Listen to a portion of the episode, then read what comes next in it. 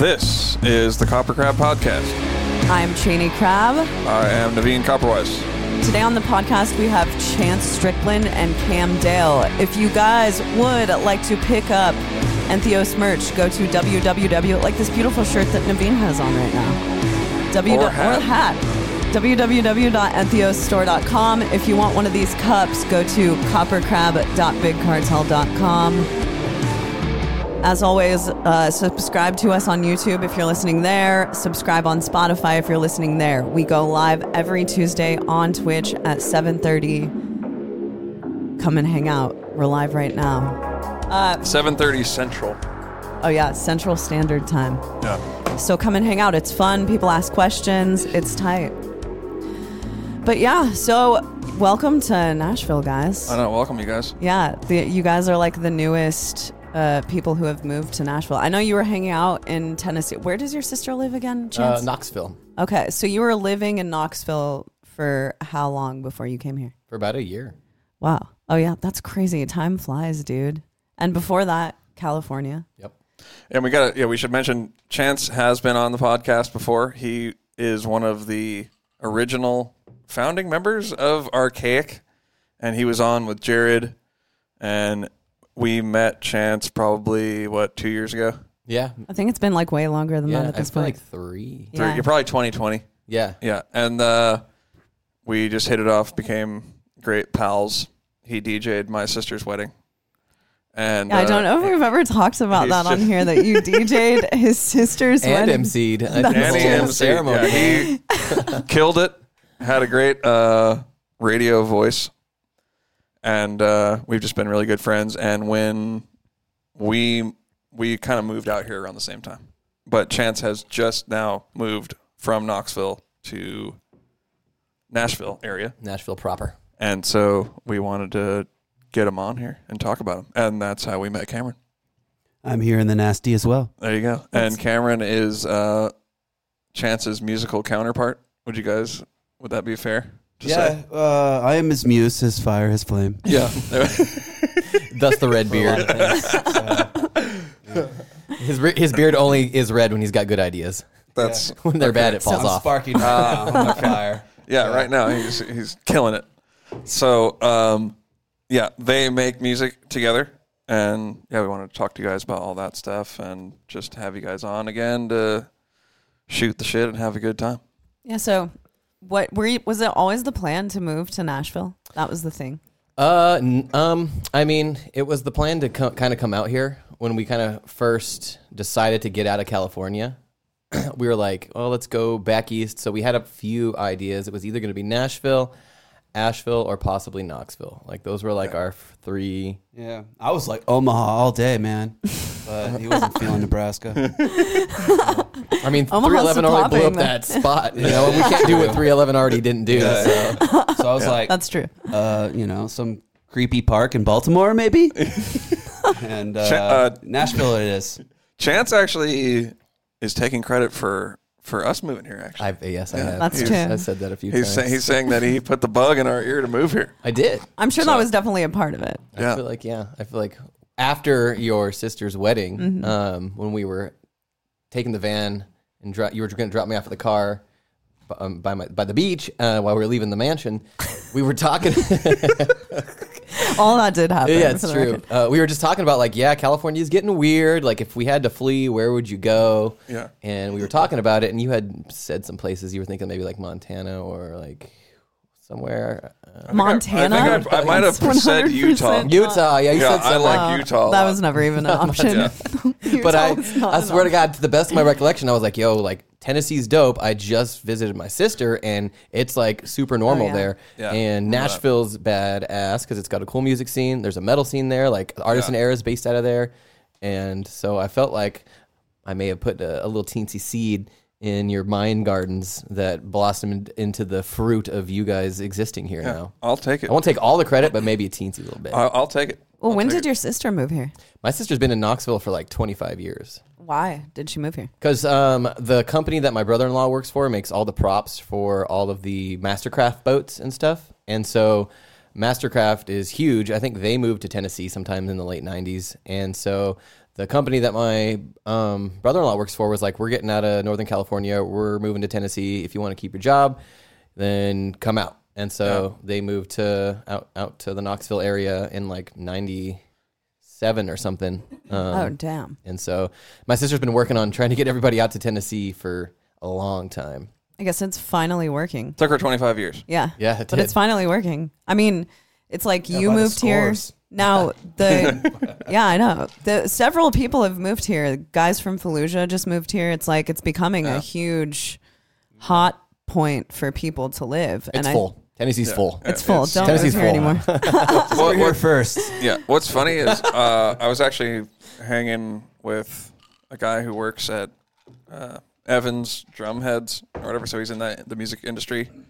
And he was saying all of his friends who I don't even know moved here.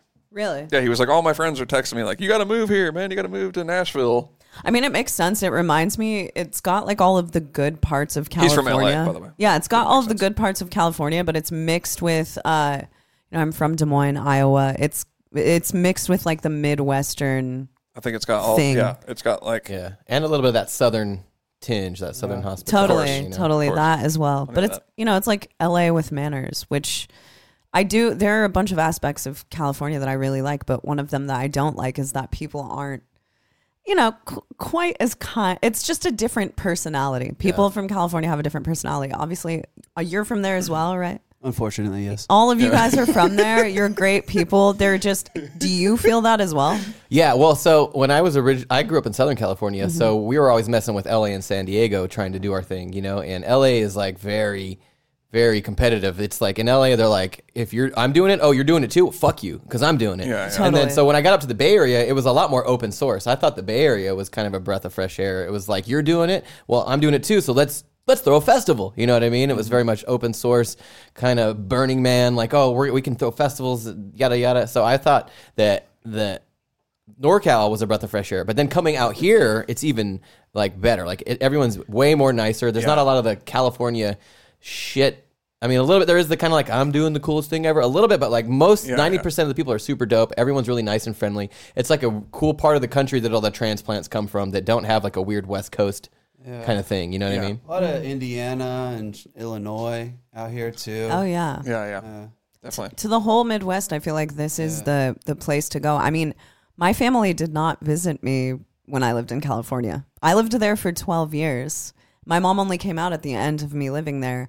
And here, my family's already been here two two times. We've been here for 2 years. It's just She loves more you of now. a She loves me. She loves Yeah, me more now. Yeah, exactly. Well, I think something about living in California that you don't really realize if you grew up there is that it's kind of isolated from the rest of the country. Yeah. you know, It's it's, true. like super, just far away. And you don't have to it's leave it to own go all smell. kinds of places. Yeah, and I just never really noticed that. Like, uh, like when I first started hanging out with Cheney, you know, she's like, "Oh, we're gonna go to we're gonna go to a show in Omaha," you know, and I was like, "Wow, they're gonna go to like an, another state." to Yeah, go you to a never do show." that in California. Yeah. I- I mean, it's impossible because you have to drive like six. I mean, how far do you have to drive from where you're from to get out of the state of California? Four hours, maybe.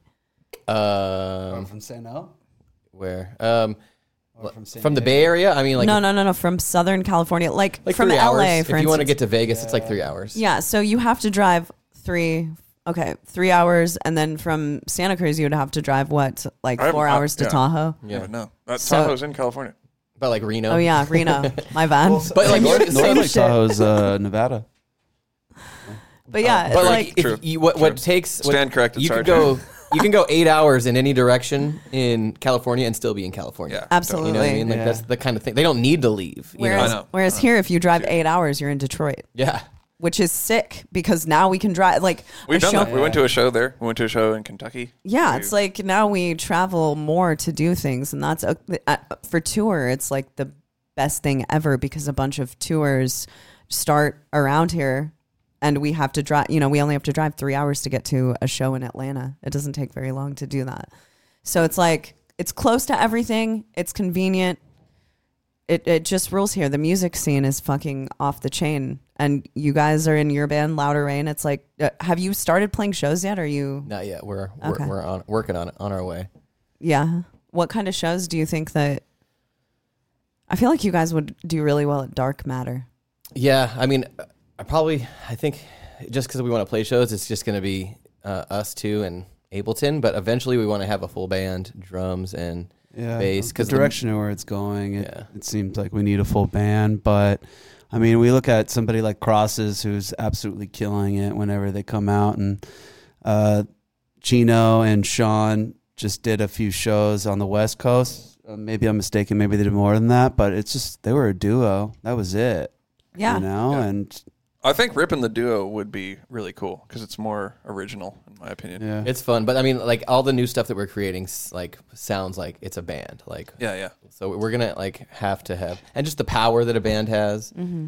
I don't know. I we, eventually we want to be kind of like Puscifer. You know what I mean? Like being able to pull off all the electronic parts flawlessly, exactly like they sound, and then also being able to pull off the live band sound. Yeah. flawlessly. and a little bit of the Celtic women as well. There you Uh, go. just- totally. Yeah, just you guys do have? Do you guys wear those? Like when I see pictures of you guys online, it's like with costume. You guys wear. Uh, we're, we're actually in the mix um, right now. I'm trying to design something. I've been uh, seeking out uh, some type of dashboard of some sort to actually like really imprint it on something. Um, right now, I'm just using Figma, and uh, we're What's coming that? up with What's Figma? well, Figma was actually used for like building like websites and applications, Mm-hmm. and it's kind of like all in one hub for that. So when I used to like make applications and stuff for crypto companies, I was using Figma, and uh, you don't need to use do any code. The code's already there for you, the CSS and everything like that for all the front end. And uh, I still use it for pretty much all their creative for Louder Rain. And Like um, to make the websites and stuff like that. yeah, yeah. With the website, I actually use Durable, which is hot. I'm gonna throw them out there. Durable.io, everyone. that Dot was io. .io. Yeah, that was really happy with how uh, I was able to have full control of the website to be able to make the website. Uh, I'm pretty happy with it. Save Yeah, a chance. It looks good. Thanks, Yeah, it thanks. looks really yeah. good. Um, but yeah, I'm tr- we're, I'm trying to make some masks for us. Uh, there's a lot of inspiration out there. Daft Punk, especially. I mean, you those guys. Everybody knows who Daft Punk is, pretty much, unless they lived under a rock, and they can still like go in the line with their coffee in hand at Kroger, and nobody's gonna recognize them, kind of thing. Yeah, yeah. You know, I like that true. anonymity, the lore that they created, and now you have like cool bands like Sleep Token and their lore, and um, I mean, there's a few other. What was that other band? I mean, Ghost. Ghost. Ghost. Yeah, Ghost. We saw them here Yeah. actually. Yeah. I mean, Oh, Gwar, they're- obviously. yeah, Gwar. Ghost is incredible live. Yeah. Yeah. But yeah, you know, I Super think sick. that we we'll we'll probably try to do the mask thing because it's just cool. It has a vibe live, especially. yeah. Um, it's just I don't know. The, the, like he was saying, the mystique. It's just like well, it would just come over as a presentation. Probably pretty cool. You know what I thought was cool? Do you guys know who Drab Majesty is? Mm-hmm. Okay, so we saw Drab Majesty live, and they dress up live, but they come out right before they play, and they're not dressed up, and they're their techs. But no one knows that it's them like setting oh. everything up, and then they come out and they're dressed up. I thought that was so fucking awesome. Like, n- n- you do have that sense of a, a you're anonymous. Mm-hmm. Like no one. Yeah. They were in. This was like a room of 800 people. It was sold out, and no one knew that that was them. I mean, you know, if you know, you know. Mm-hmm. But I mean, yes, but even like someone like Maynard Mm-hmm. and where he s- places himself with Tool live, I, I'm sure there's a lot of people who have no idea what he looks like. could be, You know? could be. Especially back in the '90s when like they didn't do interviews and he was just up there with the fake breasts and the face paint. Like, Oh yeah. I didn't really helped. look know what he looked like until recently. I didn't. I think it was probably like the late aughts before I knew what he looked like. Tool was an anonymous band to me. Yeah. Yeah, When I mean, when the they music videos. you know when they were like really blowing up when I was maybe in middle school and everyone was getting into them. No, I had no idea. Yeah, their music videos were not of them. Claymation videos. Yeah. Those were uh, like Badass. monumental. Oh, Yeah, dude, they're monumental. amazing. I mean, that's So kind of like we definitely draw inspiration for that too. Like all our videos are kind of like they're more like visual adventures that our songs are soundtracks to. You know, like I don't think we ever want to be that band where it's us in the video Yeah, rocking yeah. out. Like Yeah. not that that you know like that's dope, but I feel like It's not dope. Let's be real. Here, dude. It I think sucks. that it's like I- I you think- mean you don't want you don't want to play in a well lit warehouse. Yeah, I know it's got no. That's like what we're always talking about because our videos are us playing in a well lit warehouse. I'm not gonna you know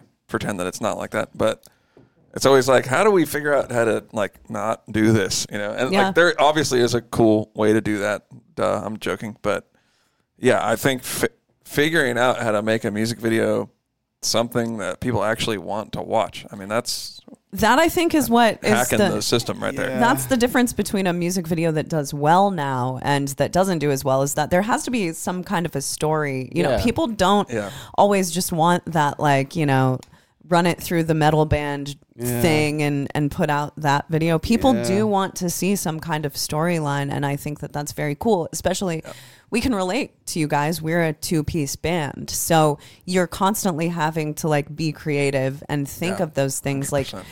we are obviously we have guitars and drums and our it, it sounds like a full it's a full band on record so how what can you do to make this like seem cool and come across in a video mm. setting that's always a challenge Yeah, and we're I mean we're thinking about that right now because we we do want to get away from the like band in a in a warehouse. I mean, vibe. maybe like a stepmom stuck in the dryer or a could pizza a pizza delivery. You know, like porno came up with some storylines that are a lot more creative than some of these music videos. You know, so that's why those videos do so fucking well yeah, they do. They yeah, do. but they, but then they also For the storyline. They re, the, the storyline only gets them so far, but then you know the payoff is the slap, slap, slap, slap, slap. You know what I mean? So you gotta go, you, you get as Yeah, far as the porno to a gets Slim you. Jim all you can. so how long have you guys been a band Uh, Since like 2019. it, it was very inconsistent for a long Yeah. time. We yeah. just really just now started to like take it seriously, like yeah we- by we- moving in with each other. yeah and like That moving is- across the Made state. it Yeah. official. take it from us that is how you start to take it very seriously Yeah. But Cameren's always been like uh, traveling around and staying um, in South America and Europe and Colombia, and uh, you know we've always stayed friends because we met a long time ago through our mutual friends. Um, we were all in a band with Jared from Arkaik um, way back in the Okay. day, and that's how we all kind of met each other. Um, Wait, so are you from the same place that they're from? I don't know. What's the name of the fucking town that you you guys Canyon Lake. say that again? Canyon Lake. Canyon Yeah. Lake. So you're Uh, from there. No, originally I'm actually from uh, Escondido. Okay. Yeah, but then I moved to Texas around six because my par- parents at the time were having some financial troubles, and my dad worked for Remax, I think it was. They moved him out. They gave him a bunch of options, and he took Dallas. And uh, yeah, we they did a great job raising us out there until about fifteen or so. We moved back to California to be close to my uh, my grandmother who passed away just recently, and uh, she lived in Canyon Lake. So we moved to Canyon Lake too, and uh, I was able to discover uh, the filth and the beauty of a weird town behind gates. he came he came into the odd um, fishbowl. Yeah, it was a very odd place. Yeah, California has a lot of weird towns, man. That's very Santa true. Cruz is one of them. It's just I think every place is a weird Yeah. um, fishbowl, Yeah. especially if, for sure. if you're not desensitized by growing up in it. You know, like a lot of times when you get out of the fishbowl, you look back at it and you go, "Oh wow, that like what a weird scene that was." But you know, Cameren like he came into it not having grown up in, in it and being desensitized, and getting there when you're 15 is probably a whole other experience. You know, Yeah, it was tough because like all those bros out there at the high school were Yeah, just yeah. like they were just so mean to me until I came out with I did a poem in my English class. It was just about like smoking weed and uh, like losing my virginity and like that was a hit. like bros. everyone was just like, "Yo, you're the one that sits behind me. Yo, dude, that was sick." That's what put Call you me on the map. so Yeah, were they they started calling me bros? Texas. Uh, were they bros? Like, can I paint a picture of what I think a bro is? yeah. Okay, I'm gonna start from the ground up. Okay, so it's like skate shoes, some sort of wide skate shoe, and then yes, maybe. Osiris. maybe Osiris? a DVS. Yeah. Osiris, Are right? the big And fat. then there's gonna be socks that are pulled up super high. yeah. What color? Uh, well, they're obviously white, and they have two stripes at the top that are Oh, that's red, that's Huntington black. Beach. Yeah. no. Okay, well, this is Santa Cruz too, a little bit. Well, Okay, you give your. I'll stop interrupting. You give your bro, and I'll tell you what Yeah, the Riverside this is County SoCal bro. A was all type of about. a bro that is around in Santa Cruz. it's an old school bro, That's and then it's gonna have uh, baggy shorts that are probably of the Dickies variety. Hmm. Then potentially a crew neck sweatshirt of uh, I don't know. The logo could be anything, and then a soul patch and a flat billed hat. Okay. and glasses, sunglasses on the back of his head. Oh, I know that, bro. Uh, what kind of Well, sunglasses? what color are the Yeah. what color are the glasses, bro? Um, the glasses could range from probably Locs. They're probably going to be black Locs. okay. Yeah. Yeah. Yeah. Okay. and that's so that's a Santa Cruz bro right there all that's day. def a Santa Cruz bro, or like with the when they got the flat bill and it's sort of like like whoosh, yeah, yeah, Oh, yeah. flip up. Mm-hmm. flip up. Or what's ultra like premium, bro? Is I don't even know how they do this, but it's flat bill, flip up, but just like the last half inch Yeah. is flipped up. Yeah. I've Not seen sure that. how they make that happen, but I mean, Oh, it's it's from slamming their face into this uh, the same brick wall over and over again. it might be to a make to make class. the voices stop. It might be a class in uh, high school in Santa Cruz. Actually. Oh yeah, they replaced Auto Shop with uh bro bro Bill Benton. yeah. Bro, Bill Benty. So that's what I would picture. Well, of so a bro. where we grew up, we had our own special kind of bro that grew right out of the uh, the uh, the high low desert um, dirt. Uh, so it's it's the motocross bro. So where we grew up was okay, the, the Uh, I, I got those too. okay yeah. But yeah, go ahead, please finish. But yeah, you know, it's not the greatest pa- picture to paint, but so yeah, so it's the motocross uh, capital of the West Coast. Like freestyle motocross was totally invented where we grew up. All right, homie. So like, just take a step back and fucking chill, bro. All right. So like, homies like Brian Deegan, Jerry McGrath, dude, like those fools, they were sick. And also, everybody loves MMA fighting. So our bro is gonna have probably like the thick Osiris's, right, full, right? All right, and they're gonna have thick red laces, full, because you don't know like if they're secretly racist or not, full. and then they're gonna have similar baggy dickies full, right? And they're gonna have socks pulled up high, but these socks, they're black full. they're black socks full. We don't wear no white socks full. That's for the cholo, bro. but we're cool with them, dude. So, so the shirt that they're going to be wearing is either going to be like a motocross shirt, like a no fear shirt, right, homie? Yeah, no, sh- no fear, or it's going to be a sick like old school MMA brand, like tap out full, because you don't want to mess with me in the parking lot. I'll drop you, dude. Like that, bro. I'll be like, dink. You'll be like, sleep. You know what I'm saying? Yeah, full. I'll put you to sleep, dude. It's chill though. You're chill for now. And then they'll have a. I kind of wearing one. They'll have a big flat billed hat, Let's talk headwear. But with their with their ears tucked in. Yeah, Oh, yeah, yeah. yours. Right? yeah, yeah. And maybe And, um, maybe like that. And so you know you know it might be. It might be like um, an SRH hat, you know what I mean? Supporting radical habits full or stoners you can have it, you know what I'm saying? And they're probably listening to Kottonmouth Kings or like Godsmack. And um, like, I don't like, hey, I don't like the way your homeboy's looking at me. That fool, does that fool got a problem? If that fool wants to squash, fool, we can go outside in the parking lot. Now, dude, I'm down to fucking throw. Down to throw. I'm throw hands with this fool, dude. Like, you think it's funny, homie? What's up, homie? Hey, what up, homie? no, for real, homie. What up, homie? I'm actually getting kind of scared. I know I am too. I'm like, They're fucking very weird. aggressive. He's gone, Yeah. bro. Um, anywho, reason why so this is so I'm gonna funny- stop that because Cameren's getting very uncomfortable. I'm shaking in my bed. Well, because he's getting flashbacks of the fucking. yeah, yeah. Those guys were mean to me too. Yeah, um, it's the- Absolutely tuna they threw incredible, at me. by the way. Like, None of those exist in Iowa. yeah, Isn't I know. that This insane? is that's why it's so funny to me because this is like such It's- a California. It's such a. California. Yeah. even the way they Such a talk. Even. Yeah, the way they yeah. talk. Oh, and if they're not wearing a black shirt, they're wearing a. I mean, I kind of still rock this because it gets in my it's in my blood. But they're wearing a flannel that's buttoned up all the way to the oh, top. oh yeah, yeah, yeah. yeah, yeah. Mm. That's like maybe Oh, they're with going to a party. Oh, yeah, Lux. White Yeah. sunglasses. Yes. White sun. white spies. Lux. What are they called? The spies. The white spies. or Lux or the electrics. I've never. Oh heard yeah, of that. electrics. Spies. Yeah. you don't know what I spies don't know are what for? spies are. Yeah, Get the spies fuck outta are the here. square kind of. This bitch doesn't know shit, full. I'm just kidding.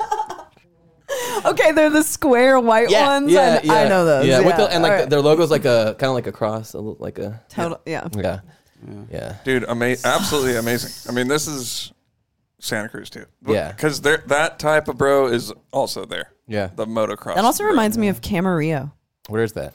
Uh, Camarillo is down by LA, right? Oh, yeah, yeah, yeah. On That- the beach. Yeah, that's that whole like from San Diego all the way probably up to Santa Barbara, Just San right, Luis until, Obispo. right until you're hitting, heading north, until you're hitting like the yeah. north. until you hit the Bay Area, then they hella- turn into the, to the Bay Area, bro. Yeah, yeah. Well, Um, see, Santa Cruz is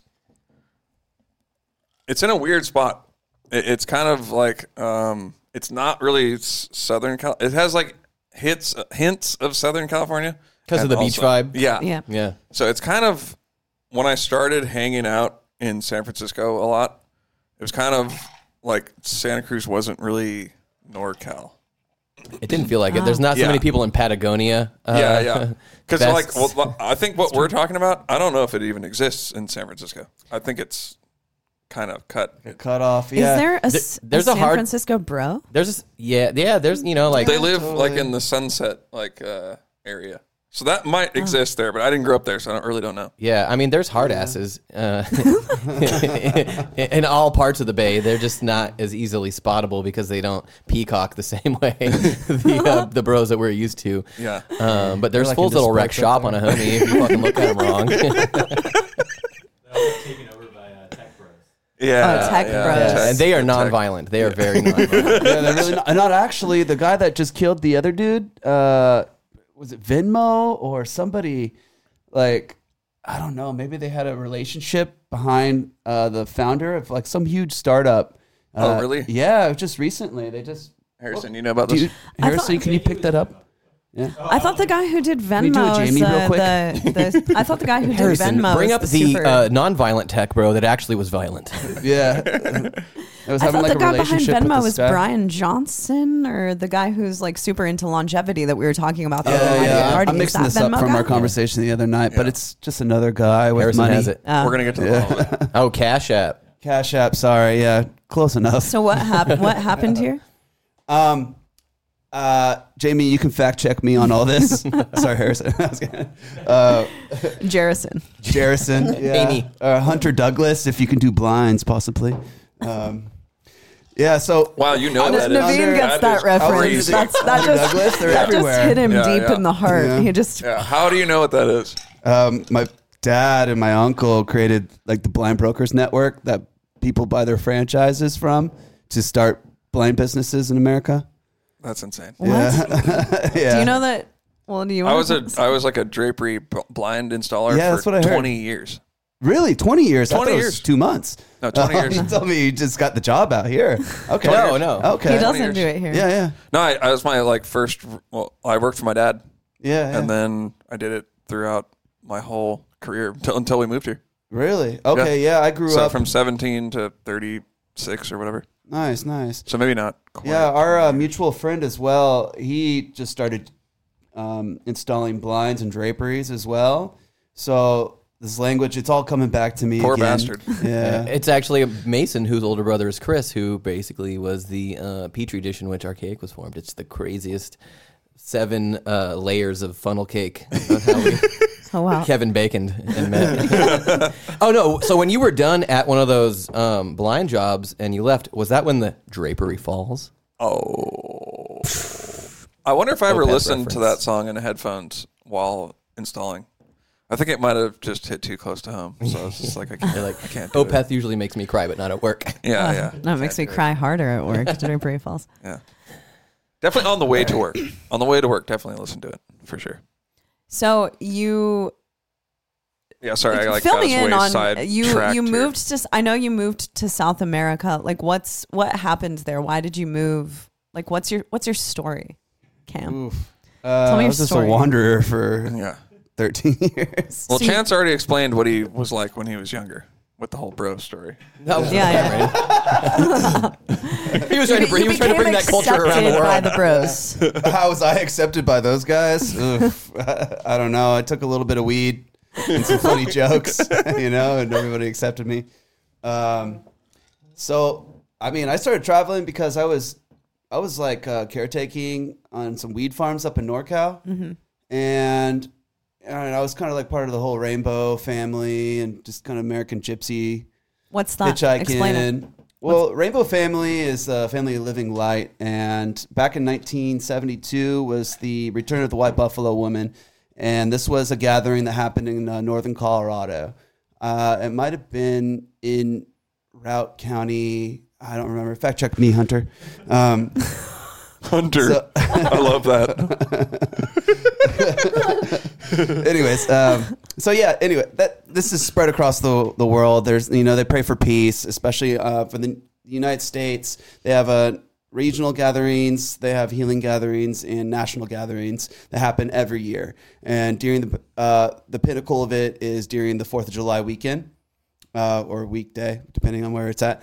But um, they just we pray for peace, and it's just a giant circle of people just oming, um, then celebrating life. Uh, there's a bunch of workshops there. It's always in like this beautiful meadow that you would never gone in the United States. I, I think you I went to know? one.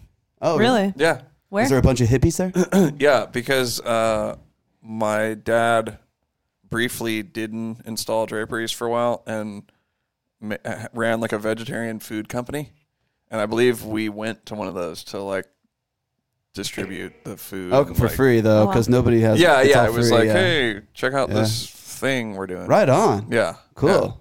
Yeah.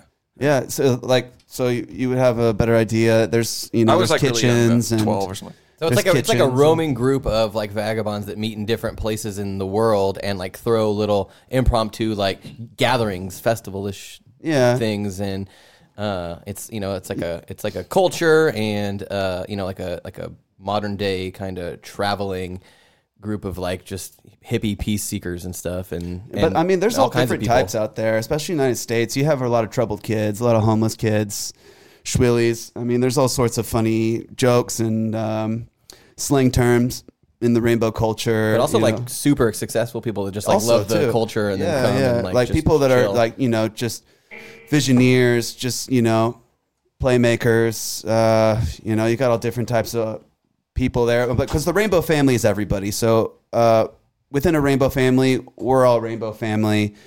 Uh, Obama is a part of the rainbow family. Um, his deceased chef was a part of the uh, rainbow family, and I mean, just everybody. So it's eclectic, it's colorful, with you know people you would never Everyone- even want everyone's to accepted. Yeah, you don't suit them as like this gypsy, um, dready rainbow kid, you know. But the ideology of it all is to stand amongst with each other, and there's no judgment towards anybody. Now, whether or not everybody carries that that goes to rainbow gatherings, you know, I beg to differ.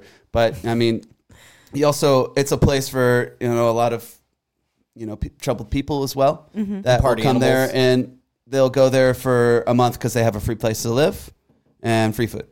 You Yeah. know, I mean, maybe amongst all the, there's also you know deep down inside, subconsciously, unconsciously, uh, they're seeking. They need some healing, and that's a place that you can go to heal for sure. You know, there's plenty of beautiful people out there, and it's spread across like wildfire across the whole world. There's rainbow gatherings all over the world. So how did you find them? How did you find the Uh, Rainbow Family? I think it all started uh, probably trimming weed. Yeah, Okay. you know, because a lot of people come come around at the same time of the year from all over the world, and you know we're all hanging out at Mount Shasta. Or it started. I think I went to Mount Shasta because I was like high on the idea of like, oh, it's the root chakra of the world, and I went there and I felt very accepted there, and you know. There was a healing gathering going on right before trim season started, and uh, yada yada. You, I was just you know enamored by everyone else. Uh, I was hitchhiking anyways. I just fit in really quick, you know Yeah. into the ideology and then you know I, it took me a long time before i even had a cell phone like i just my relationship with phones is iconic really like i can't seem to keep one and even when i'm like set it out the intention i'm like i'm gonna keep you phone nope i'll break it you know like it's, it's it's impossible to have a nice phone for me or even to have one at all um but Well, yeah not, not such a bad thing. no, it's not. No, but like so. my relationship with it dates back to then when I didn't want to have any connection to anything, you know? Yeah. And um, I felt, on, on all honesty, I was a lot healthier back then too. Like I'd go months to a year without drinking, you know, and then I ended up getting to South America because somebody bet me at a trim season. They're all like, all right, let me flip a coin. I'm to go to Europe or I'm to go to Colombia, you know, and I went to Colombia for the first time, fell in love with it and, and just kept on going back to Latin America and Central America and then made my way over to Europe and Africa and yeah, and it just becomes a, a bug, really. And you don't want to get rid of it. I mean, it's just, I, I like discovering the unknown, as like, like other people like to do too. And I mean, you can, I, I, it took me a while to find out like how to heal. You know, it was like an emotional roller coaster because I was just like on the edge of my heels, just wondering, like, oh, I'm not planning anything. I'm just going to manifest or, you know, whatever. Yeah. And, uh, You know, back in the day when less people were like just cooped up with this little black box in front of their face, they would ask you questions when you just roll into their, their center Yeah, with a yeah. backpack and be like, "Hey, what are you up to? What are you doing? Where are you from?" You know, and then I, I started to see that decrease, and the randomness and possibility started to decrease too, because everybody was just occupied with their phones. You know, when they're just hanging out by a waterfall or Yeah. or a water fountain or something. You know, so That happened to me recently uh, in New York because I went and played a show like by myself in New York.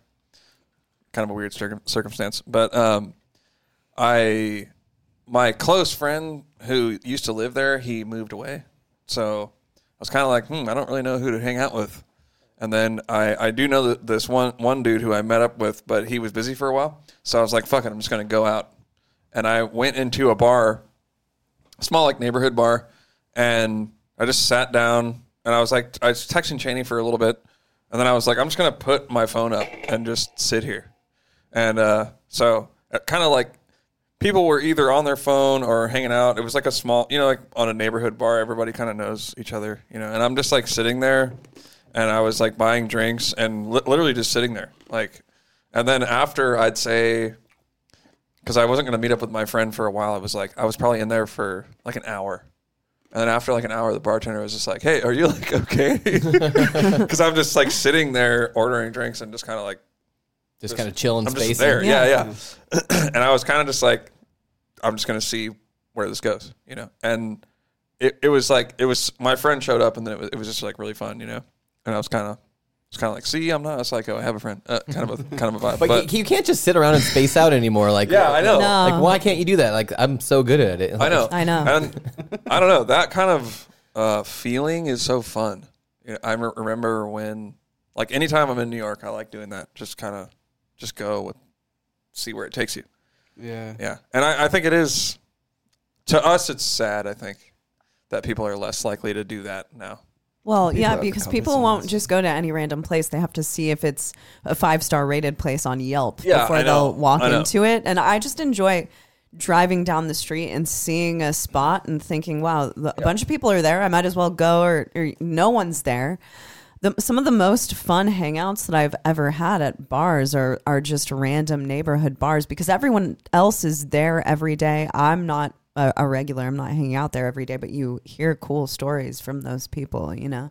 I think it's important to be somewhat of a, to kind of disconnect a little bit and just pay attention to the world and experience things based on like what just actually looks cool when you're out walking around and experiencing the world. Yeah, there's like that mystery. You know, you're walking by a place and you're like, "Ooh, that looks like cool. Like it looks like a cool I know, I little love divey that. spot. Like, Yeah. what's it like inside? You know?" And then you get in there and it smells like cigarettes and a bunch of grizzled locals Yeah.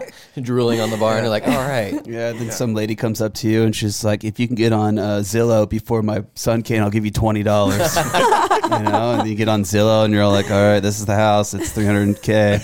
What, what do you need with it?" And here's your twenty bucks. You're just like, "Okay, yeah, thanks for the context." That paid for my chicken sandwich with cockroach legs. Yeah. Yeah, But yeah, that's one of mystery is the- amazing. yeah. Uh, mystery is one of the best parts of, of life. but it's one of the parts that's been it's it's not been lost but it is disappearing in a way because now we can look at our phone and just see what's the coolest spot to go to what's the what's got the best food where are the best drinks where can i get this and that and you can just be so specific with the things that you're you're seeking out and just go to that place and never mm. visit so many of the other places. Like I, I see that every time we drive down a street in Nashville. It's like when I look restaurants up on Google, none of these places are popping up. Yeah. It's whoever's paying for the best ad or, you know, whoever is paying for the most Yelp reviews or whatever. And it's it's interesting because we are really the last generation that came from like having to do things analog. Yeah. Yeah. Writing Yeah, down the. We're gonna, Uh, all right, on that. Wednesday, we're gonna meet up. Yeah. at- Yeah. You're right. And even you know this probably is kind of still new school, but it's old school. Like writing down the directions on a piece of paper from Yeah, Google yeah. Maps and then having to follow them backwards to Yeah. get home. Yeah, But one of the things I'm sure, MapQuest. yeah, MapQuest, that Oh, Cameren yeah. connected with, Throwback. um, that I've done in my teens a little bit of traveling is also the people that you meet, like the personality type that is also down to travel. Is just cool, like hanging out at a hostel or like a place where there's a Oh, bunch yeah. of travelers. Like it's way different than kind of going down to the neighborhood bar because you're gonna actually be able to go to a place and strike up a conversation with a bunch of random people, and it's not hard. You don't sit there for an hour like wondering like, is it, I wonder if everyone thinks I'm weird. Like the people that you meet when you're traveling are just super dope and like a lot more open. they're open, Yeah, totally. outgoing. Maybe just for that mo like that trip. Yeah. Right, But, right. You know, they're open. I wish that is that a thing in the U.S. Like hostels are totally a thing elsewhere, and staying at hostels has I, we've had some of the most interesting times ever. Staying at hostels, listening to other people. Everyone's kind of you know it's a bunch of travelers who are like kind of drunk. Every you know everyone's kind of mingling and stuff. Does Cameren that exist? some US hostels. Yeah, have you? Uh, have I? Yeah, in New York though. Um, Oh, yeah, I was yeah. quite surprised. There's none in here in Nashville.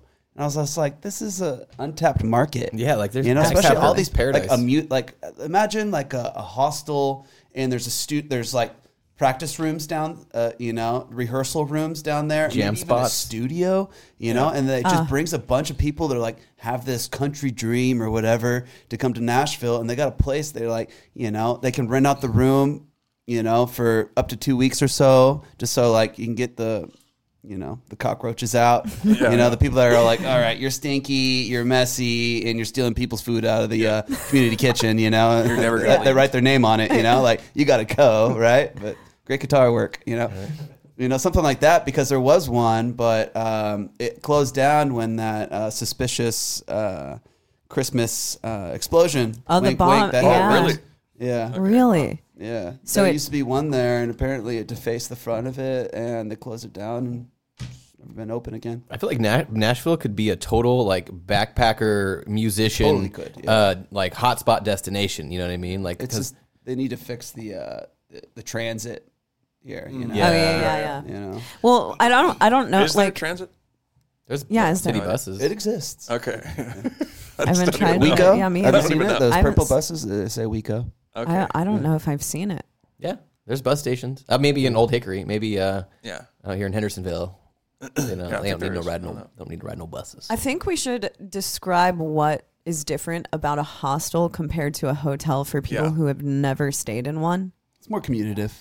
One hundred It's cheaper. Um, you're, it's like dormitory style, like Yeah. stacked bunk beds. You can fit like four to six people in like one room. So like if you're uh, backpacking through Bangkok and you need a place to stay, you know, for anywhere from two to eleven bucks a night, you can have a little bunk bed in a room with like six beds. And there's always a there's always a community spot in the hostel area, usually a bar, and that's where everyone kind of just hangs out. So you you know you come out of your room, you'll go and sightsee and do your thing and wherever you're at, and come back, and there's just dope people. That's a constant changing mishmash of rad traveler types that are hanging out, and there's just something special about maybe it's the trip or maybe it's the personality type or a little bit of both but like when you're hanging out in those areas it's just everyone's hanging out you're constantly meeting new people everyone's super open uh, and it's just like a really fun atmosphere of just cool people and it's easy to make friends and yeah everyone's just open like i've never it, it's the exact opposite of like going out in, uh, in america I was just normally, you thinking know? it's like the festival version of a. It's like what a, a concert compared to a festival. It's like a Yeah. hotel to a hostel. Yeah, it's like a camping fest. Like you wake up next to like five people that you're going to see for the next three days, and then by day three, you've probably had shots at the little hostel bar with them, and maybe you're like, "What are you doing tonight?" Oh, let's go out, and then you do the thing that they were doing. Come back to the hostel, and then after day four, they're like best. You're like best buds because you've been hanging out for the last four days, and then they're gone, and you're gone, and then you're in a whole new place, and you do it all over And again. then you run into each other. Yeah, then you run in a into whole each other other, place yeah. you didn't even speak about. You know. There's also the flip side where someone that you're staying with in your hostel is crazy, and you have to get away from them. Yeah, I've definitely seen Yep. some weird stuff, or I've actually been the suspect in some weird stuff too as well. What's the weirdest thing that you've seen in a hospital? the hostel? weirdest Yeah. thing. Or s- what's something weird you've Gosh. seen? Oh wow, that's like a rotary. Uh, I don't know. Gee, There's so many weird things that I mean, you become desensitized to a lot of it, anyways. It's like you know? tour. Yeah, I think mostly Yeah. the weird things we've seen in hostels is just like dealing with drunk people. Yeah, drunk. Yeah. people. Yeah. Drunk people getting kicked out of hostels in the middle of the night and Yeah. screaming and like pounding on Definitely. doors. Having to be on the bottom bunk when two people are hooking up loudly on the top. Yeah, yeah, like two people having sex on the top or in the bathroom. Well, when Cheney and I got a hostel in uh, Germany, we we like kind of balled out and got like the ho- it was like a hostel, but we had Sweet. like our own room. Yeah. and it was right next to the infamous. What's the name of that? Uh, that truck, the food truck. Oh, Mustafa's. Yeah, it was right next Yeah. to Mustafa's. Have you guys heard of that? It's the best uh, doner In Germany? in Yeah, Berlin. Berlin. Yeah. What is Mustafa's? It's like just It's a doner Turkish spot. don- doner kebab spot. Uh, I mean, But we we tried to go Fifteen when we were, hundred there. I know, but Mustafa's, so we tried to Mustafa's has like a an hour and a half line outside of it every time. You, yeah, so yeah. this was uh, a good ten years ago, maybe more, and we would go there a bunch. There'd be a small line, but we we went to Europe recently, and we're like, let's go. We're gonna go back, and we we took a an Uber over there, and it was like line down the block, like, and we heard the people in front of us say. Oh, it's like an hour and a half line, and we're like, we don't even have time for this. Was Yeah, it no. good though? It was good. it's Yeah. it's the best one I've ever Might had. be overly hyped. Who knows? Yeah. Of course, because you know the placebo of those things. Sometimes they're so hyped that they just taste better when you eat them. So Or like they're so, so hungry busy. from traveling, you're just like, oh. also, like at the same time, like you're so busy like that, like there's no time for quality anymore. You're just Yeah. trying to Get run it out. Get it Very out. true. Yeah. You know, like uh, there's this place in um, Napoli uh, that you know it's just touted as the best pizza ever. It's a margarita, you know, like big whoop. Yeah. And you wait in this long line. You get there, and you had expectations, and then you got the heartache. You know, Yeah, it's just it's pizza. yeah, it was like, dude, this, this is nothing. I get it. It is pizza. I get it. I'm going to take that back to music. So, do you think that the longer you work on something, the better that it's going to be? And the- Absolutely not. no, you can. Yeah, completely there we go. ruin I, I, I agree with you. I totally agree with that. Hundred percent. Yeah, some of the best stuff. I mean, you can. There is, uh, I think, an art to like working on things in small doses and dialing it in to the point where you're happy with it. Mm-hmm. I mean, I think it's a give and take, but you can work on something to the point where you actually absolutely ruined it. You know? Oh, 100%. I think that that's like a thing that people sometimes can't get over. They'll be working on the same song for five years. A- And it's like, dude, you could have made a thousand songs in the last five years, and Yeah, you would yeah. be so much further right now with the new songs than you are with this song that you've been working on for so long. And we've got better at just being like, oh, you know what, this song sucks. Let's just make a new one, and not. I find I found I find like in the beginning, people are like, oh, we got to see it through and like make sure it's sick. It's like just fuck it, dude. Just scrap it, and make another one. Who cares? Yeah, I mean, nobody's touting U2's new album that took them 12 years. There we Who go. Who cares? Yeah. Is that the like, one whatever, that they, dude, is that the the one that they put on everyone's iPhone Yeah. a couple of years ago? Yeah, I didn't. That was so not- long did- ago. I Jamie. actually think that that That that worked compliment. I did not against consent them. to that. That was a horrible marketing tactic I mean, because yeah. then it just made them yeah made them more annoying to everyone. Like Yeah. really, But then they going, got the sphere. I don't know. They got into the sphere and became the first band to play in the sphere. oh, And I know, and it looked so incredible that I Yeah. finally wanted. I wanted to go see a U2 concert. Well, for some Phish reason. is there now. Oh shit! Yeah, Phish is playing a bunch of shows for the next few months. All right, are we flying to Vegas? Harrison, right you're a Phish fan. I mean, I'd love to go see him. All right. In the yeah, in Well, the dome you- too. Because like That'd be the crazy. guy who books at the Sphere, I guess he's also kind of like co-founder, or whatever. I don't know who the production company is there, but um, it. I read a article about the U2 thing, and he's just like, honestly, we don't need U2 here. Like they're just another band, really. You know, like they're It's like the just here by is bigger than demand. You know, Wow. but it, like just his words, you could tell like he's not a U2 fan, Mm-hmm. and then you're all like, and then he books Phish. You're like, And you're like, okay. It's like, we know we- you're we this kind you. of guy. You know, it's funny. I was working for like a, a weed company in in Santa Cruz, and bless his heart, the guy who owned the company, he wanted to base the whole promoting scheme around Phish because he loved Phish so much. He just wanted everything to be marketed around Phish. See, And I if- was just if like, Very Santa Cruz company. If that were like if Santa that, Cruz. if that But were basketball named sneakers, I'd say nah. But in the weed scene, I'd be like, that's a that's a you're Yeah, not know, getting it out was of the park. probably- like that's probably on- great Some marketing. Phish Air Force Ones coming at you. Like that's that's not going to sell floppy disks or hard drives, but that will sell some weed. I'm telling you. so that, what's your guys' favorite like live production that you've ever seen? Speaking I'm of sure sick we'll live probably all meet each other at the same place, and it's an obvious answer of Tool. I've never know? seen Tool live, but they're coming to Bridgestone. Uh, Yeah. Yeah, that's gonna Really? be cool cool. because That'd be cool. Bridgestone's small. and too. Elders Yeah. playing with them. Like that's gonna really? be, yeah. gonna be sick. Yeah. I didn't know that. Yeah, I would say Tool probably has one of the baddest productions I've ever seen. I saw Roger Waters do The Wall. Oh, the like the one that was just a couple of years ago. Oh, dude, no, it was probably like ten years ago at this point. Okay. Um, but you could have done that sh- that production in Vegas every single night. Like it was sick. Like all of the stage show was it was massive. Like it was at the Honda Center, and they used all of the from the stage to the ceiling. They built the wall through the show, and then at points in at points in the show, the bricks that were probably like as big as this table, right? They would be gone in like chunks, and there would be people playing in them. There would be stuff from the the wall movie going on, live action in on the wall and stuff, and um, it had the quadraphonic sound, which I don't know what that is, but it literally sounded like like when the helicopters, you know, when all the, the sound design stuff's going on, it literally sounded like it was going around you. And then at the end of the show, they burst the wall all over the audience, and you're like, oh, what? And you know, and then it, it, it come to find out, like those giant bricks, you know, they're like bouncing up like beach balls and stuff. It was it was one of the sickest Wow, things that's I've ever pretty cool. seen. I've seen the Interactive. It was There's like Cirque du there's Soleil level dope. there's like a DVD. I've seen the DVD. I've never seen it in real life, but that almost reminds me of uh like what they do at Universal when you're on one of those interactive rides where you're uh, we what was the ride that we did Transformers? Transformers. yeah, where it's ride. like you feel it's it's all like digital stuff, but you feel like like you'll feel heat, you'll mm-hmm. feel water coming at you. It's really interactive. Fully immersive. That's super cool. I mean, not many people have the money to do that type of production, but Jesus Christ, imagine if like a if, a Tool concert was like you were feeling you were immersed in the experience. It was just a 3D surround thing. That'd That would be way so dope. cool if more people could do that. What about you guys? I don't know. It was probably like when I was on acid at like a a I don't know. d- Like best dance production? EDM show. Yeah. Uh, stage production. Best stage production. The first one that comes to mind is fucking like I don't know. I don't actually know. Watain, dude. I don't know. Watain, Watain with was the pig sick. heads and shit. Watain was sick, but it was very, you know, it's just like there's only a certain amount of stuff Yeah, that's yeah, happening. for I don't know.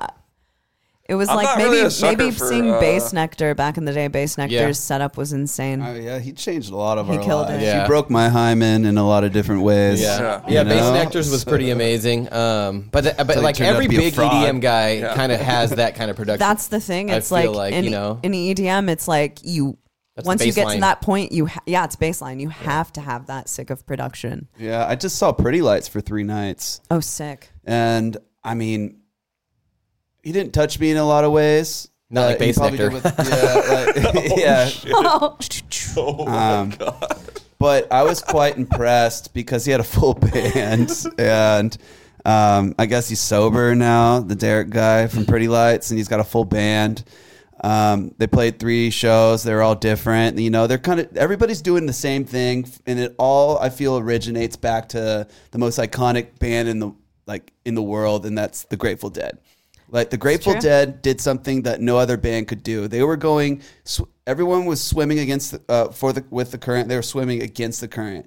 You know, they were like everyone's like, okay, do these sweet jam songs and sign a record label and play all those songs at the live show.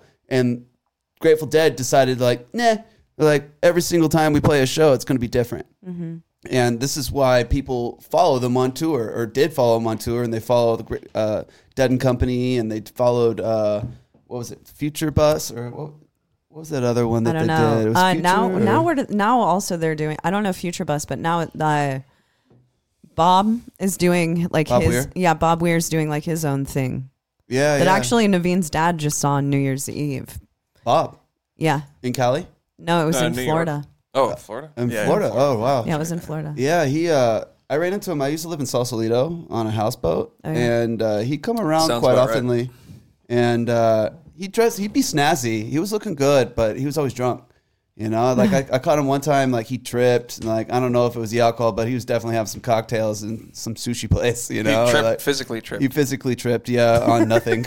yeah, and like like made a hole in his really nice slacks and stuff. And I like I ran over there, and you know, and then like probably every person from what is that town, San Rafael, Yeah. like already got the text. And they're like, Bob Weir fell. We gotta just go save him. Oh. You know, If I was Bob Weir, I'd probably be drunk eating sushi too, just loving my Same, life. same. Yeah. I, I did a weird night like that in Sausalito one time, actually. As a matter of fact, I uh, installed like a whole house of draperies, and I took our van up there because it, I lived in Santa Cruz. It's like a fu- it's like a fucking two and a half hour drive. Yeah, yeah. If you're And lucky. so I was like, "Fuck it, dude! I'm just gonna like sleep up here for a couple nights in the van and work during Mm-hmm. Yeah. the day." And so I went up there, and uh, dude, surprisingly enough, like in uh, Sausalito, like, have you been there? You've been there. So the downtown, you know, that little Yeah, it's downtown area, quintessentially dude. boutique. Like, I just parked the van there Yeah. and slept by the right on the water. Like Yeah. on, it was honestly something an experience that people would pay tons of money for. Yeah. It was super fun. And I par- I parked right there. Nobody said shit to me that like I didn't get hassled at all. I and I I woke up and made breakfast on my little camping stove and I was right on the bay. It was cold, obviously.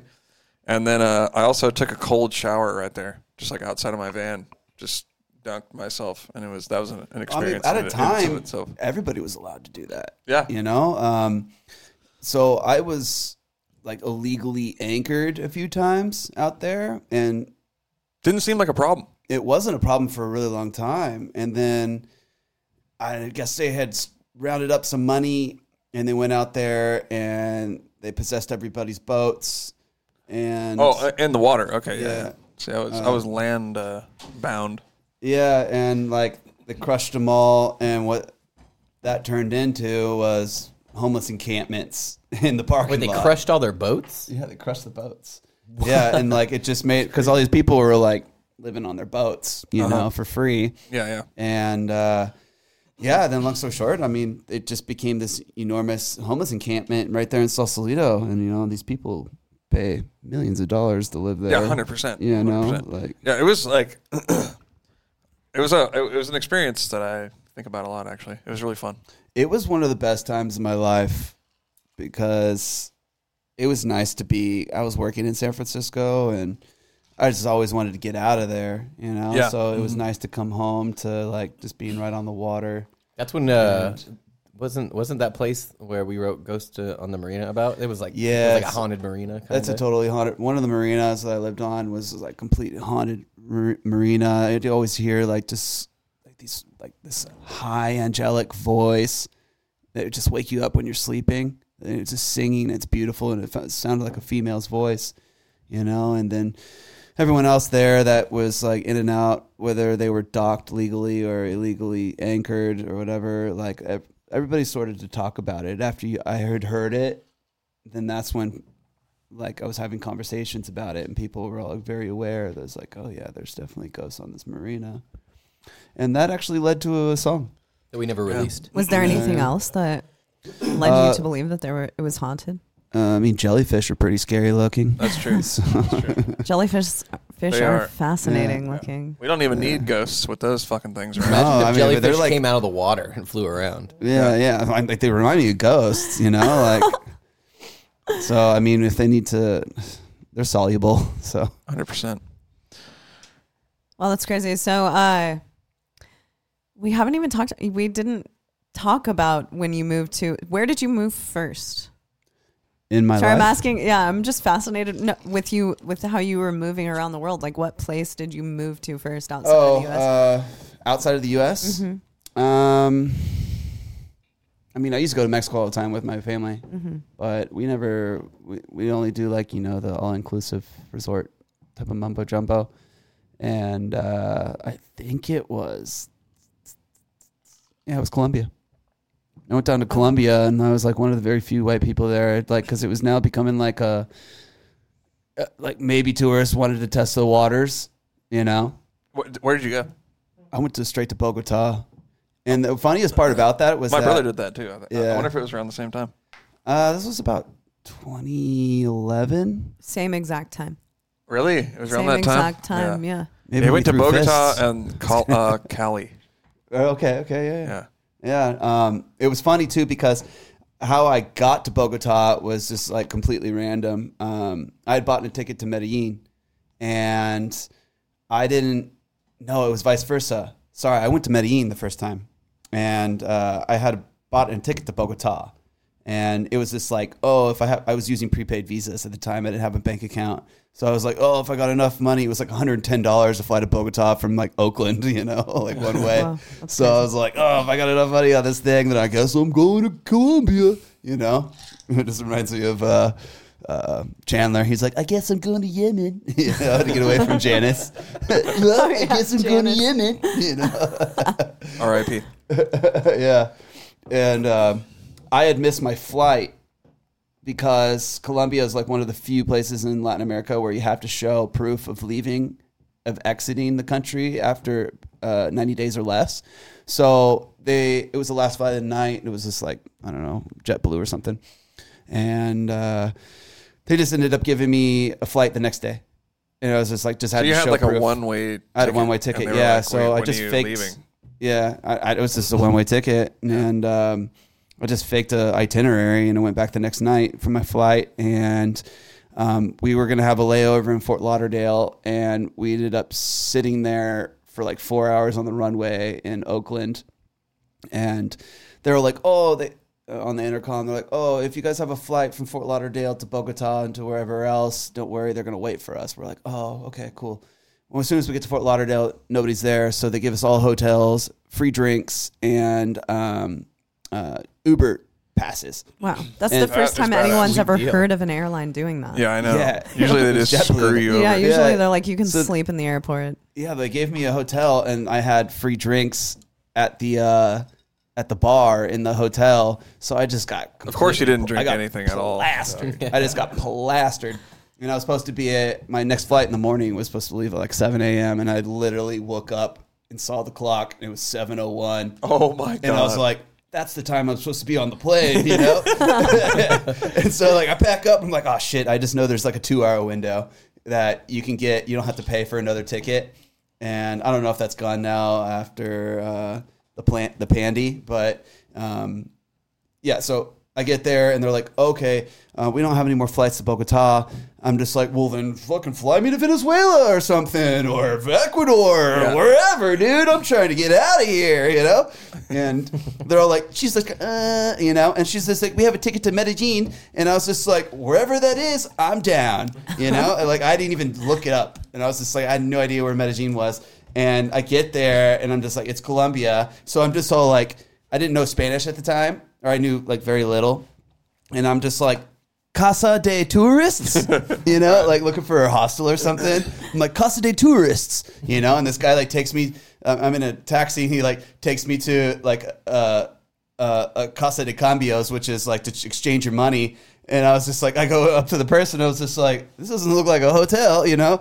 And like, I was just like, okay, yeah, you go to this place. So he sends me, it was like, we go to, it was a Buddha host, the hostel, and that changed my life because of that. I met this guy and he was just kind of like, ayahuasca is ready for you, you know? and I was just like, yeah. 'cause I Just a- said that, just randomly.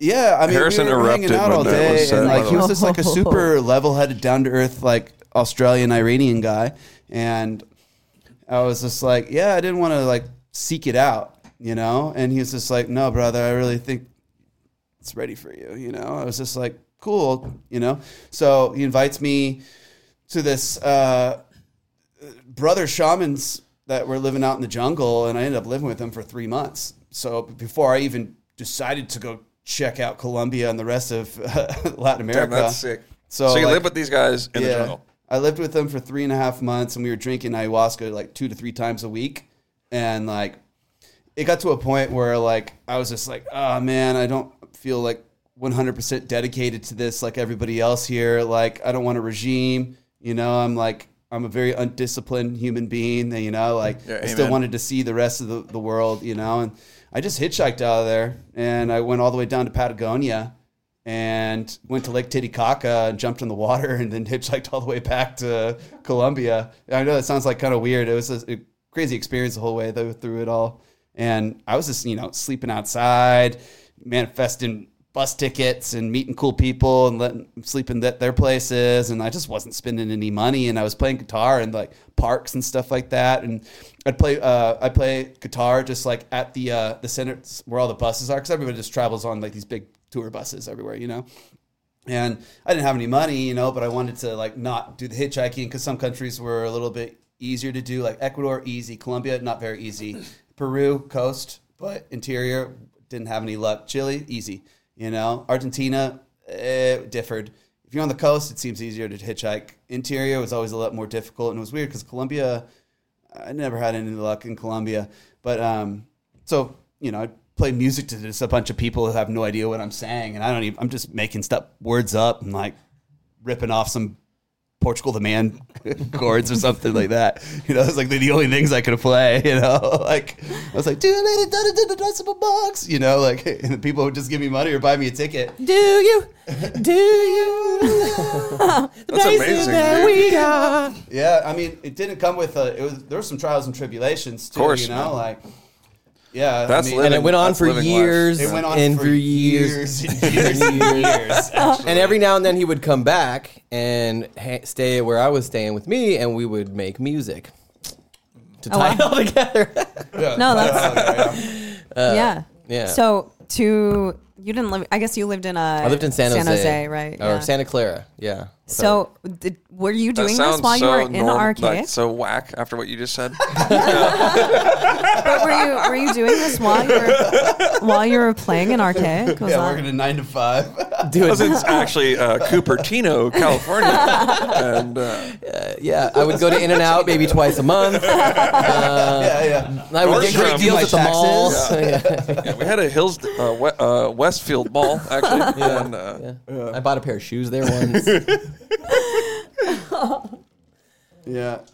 but yeah, I'd come over and I mean, we just bang it out and we were doing it like really quickly too, you know, like make music. Cause like I kind of had us an idea when I wanted to go, you know? Yeah. And I always just buy one way tickets out. And so like that kind of put a, you know, fire under our booties, you know, whether or not we were crunchy the next morning. Cause like we went out definitely, yeah, we definitely know how to keep a party going, Yeah. you know? So like, but weren't doing it while we were. Uh, I was in Arkaik. no, wasn't happen. So y- it was you quit Arkaik and then Yeah, you started this That- project. So yeah, we so I quit Arkaik in like 2012, and then probably we started doing this in like 2018. okay, got you. So Oh, there's a really? six year yeah. appetite. Oh yeah, well that was while I was in Arkaik. When I first st- got like a laptop and was like, I want to try to make electronic music. Um, Logic? Yeah, about Logic, and I was like, oh, because I don't. know, I feel like we sh- uh, should like re re rewind and kind of tell like how we met. I feel like Tell it. how tell it up, it. man. Let's Yeah. go. because So I was a slave that just got back from. I was right off the boat, and Right off uh, the boat from Texas. Yeah, yeah, we were looking for someone to flip down the burgers. Rio Grande. you know, He had strong toes. yeah. He had uh, yeah, he had what you'd call um uh, Bur- burger flipping toes. burger flipping toes. Yeah, and mute eyelids. Yeah. yeah. Wait, okay. So Jared is from Canyon Lake. Canyon Lake as Yeah. well. Okay. Yeah. Um, and so, all right. So, uh, so we had a um, we we were our, we were doing Arkaik, and my neighbor behind us was like, "Hey, we're gonna throw this Christian festival at the baseball stadium." Um, around where we live, do you guys would Arkaik want to play it? It'll pay five hundred bucks, and we were like, "No, I don't. I don't think Arkaik would be a good fit." But we're like, "We want that five hundred dollars," so Yeah, we're yeah. like, we're like, let's put together a band um, and um, you know write some music that is kind of cool with positive overtones. And if we like the band, then we'll, we'll continue it because me and Jared had just like you know like really gotten into Mars Volta and Tool and um, all that stuff. So we Jared was like, I'm gonna play drums, and I was like, well, I'll I'll play guitar. And so he was Jared was dating this chick that um, was friends with one of our other mutual friends. His name's Brandon, um, and so she was like, "Hey, he'll come over and try out for bass." Um, and so he did, and we ended up becoming friends, and um, and he ended up playing bass for it. And we were like, "We need a singer," and he was like, "Yo, one of my best buds, um, like is has is a good singer. We've written some songs together."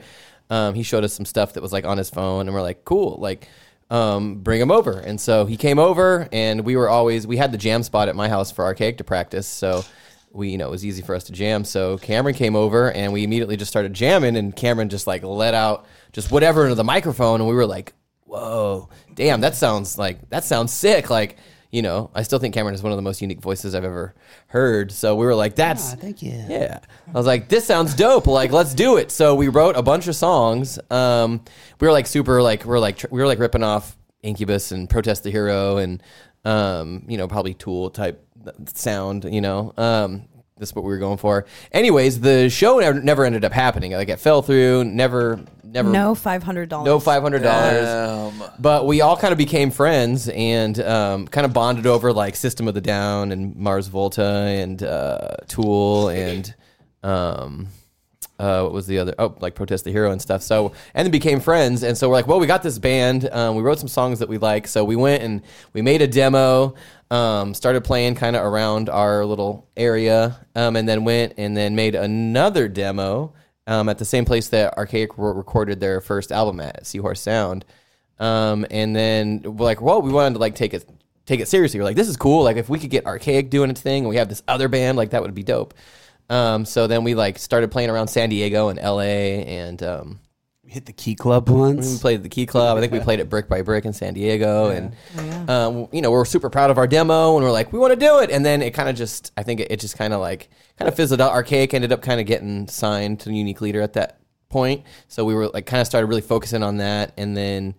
Um, yeah, and then we just all kind of, I don't know, it just kind of fell apart. Cameren ended up like doing his traveling vagabond thing, um, but we all stayed friends, like because you know we were all always still hanging out and um, going to festivals and stuff together. So we kept in touch from that point forward. And then Cameren did all this really dope, awesome traveling stuff. And uh, fast forward to about like tw- that's when we made that one song that he was talking about. Like, well, during that time, um, that was our first little foray into him recording, me making like an electronic beat, and then him singing to it. And we are like, oh, that sounds kind of cool, you know? Super dubsteppy. Yeah. And then uh, that was kind of it for that. Um, and then fast forward from that time, 20, what, 12, 2013, fast forward to about 2018. Um, and I'm, you know, kind of, I had been out of Arkaik for about, since about the same time, 2012, 2013. Was fat, focusing on my Bastic Legion dubstep project. And then, you know, Cameren would come back to town and stay where I was staying. And a couple times, like, he had come and we'd hung out. And then I'm like, dude, why don't, like, why don't we make some music? Like, I've got all the stuff, you know, I've got a microphone. Like, let's make a couple tunes. So we made a song. Sworn. Sworn, yeah, we made Sworn. Paint the Dark. Paint the Dark, and then after about I don't know how long it took, um, if it was in one like week period that you came, or if it was like over a long period of time. No, because that was when I was uh, healing from surgery. Oh, that's right. Yeah. So yeah, that's when we made that a- first I kept EP. on coming back around because, like, I was, you know, I had just like ripped apart my whole knee and had to get like full knee reconstruction. So I was down in San Diego doing like rehab and doing. What happened to your knee? Oh, I got jumped by a bunch of gutter punks in Chile, and I jumped. yeah, I had like Wow. jumped, and I I was just, you know, I'd killed like, you know, like two boxes of wine the night before, so I was still feeling it in the morning, and then and that all happened in the morning. You know, there's just like, you know, like seven little gutter punks from Argentina, were just like causing trouble, and so like I'm out. They're coming after me. I'm just like, oh shit, you know, like, and I start running the other way, and I've got like thick ass like Irish setter boots on that I can't even like run in, right? And like this town is Valparaiso and it's just like all stairs everywhere. It's all on hills, you know? So there's just stairs everywhere. I don't know where I'm going. And like I just leap. Like I, I can fly or something, like 20 steps. And when I land, oonk, like that, hit my head right on the concrete, legs just like look like that. And that's oh my uh, god. yeah. Jacked up, tore your ACL, right? Uh, Or something. A- ACL, LCL, NCL. All the L's. Um, yeah, MC I shattered, All the I shattered my shin bone and fractured like the lower half of my tibia, or what is that called? tibia. Tibia. Tibia. The big, the big thingy over the knee. Uh, no idea. What is that thingy called? A femur. Femur. Mm. There we go. Femur. Yeah. Yeah. Perfect. Yeah. Nothing like what any of us said. yeah. I was like Tibia. A, a tibia Tailbone. Uh, tibia. Yeah. A lamaria. So you, because of that, you had to be in the states because you're. Yeah, yeah, because I, I I didn't have insurance, so I needed to figure that all out. And uh, my pops had two houses down in San Diego. One was like you know a mobile estate that I was living at, and he was like preparing his new home or whatever somewhere else, and so I was pretty gracious for that. Uh, I had a place to rest my head at night, and um, yeah, I had to go through that whole process, and then I just kind of buzzed off, fucked off from uh, rehab way too early. Moved into my Mazda three and went up to San Francisco, and was living in my Mazda three with like a leg that needs to be completely elevated and stuff, like still and everything. Yeah, it took me years just to even like feel confident with that knee again, just because I didn't do the uh, uh, the re- rehabilitation correctly. It took me years.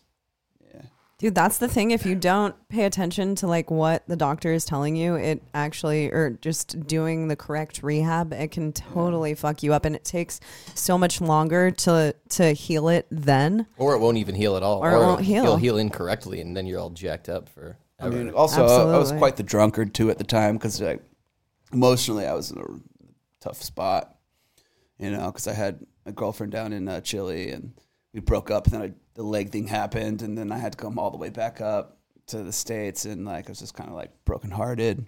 Yeah. And just you know using alcohol the, for an escape, and that definitely didn't help the healing process either. So, what did you do to stop being an alcoholic? Did you like just cut yourself off cold uh, turkey, or I've done that too many times. I can't say I ever stopped. yeah, yeah? so, yeah. I'm like, just because it's dry I was about to January ask, doesn't mean you're you not going to stop being an see me in my party suit next February. True that, but So- you're not you're not a full blown alcoholic from my No, I'm experience. not. No, I know people are way worse, thankfully. so what do you do? So what do you do to switch out of that like alcoholic tendency? Psychedelics. There, okay. Yeah. There you go. Psychedelics. Yeah, that definitely. Uh, and it's weird too because it's not like I don't see it like oh immediate. You're all like I'm shifted and everything's lifted and you know I'm I'm crazy town you know song or something like that. It's like it, you, you see you see down the road. I don't know why.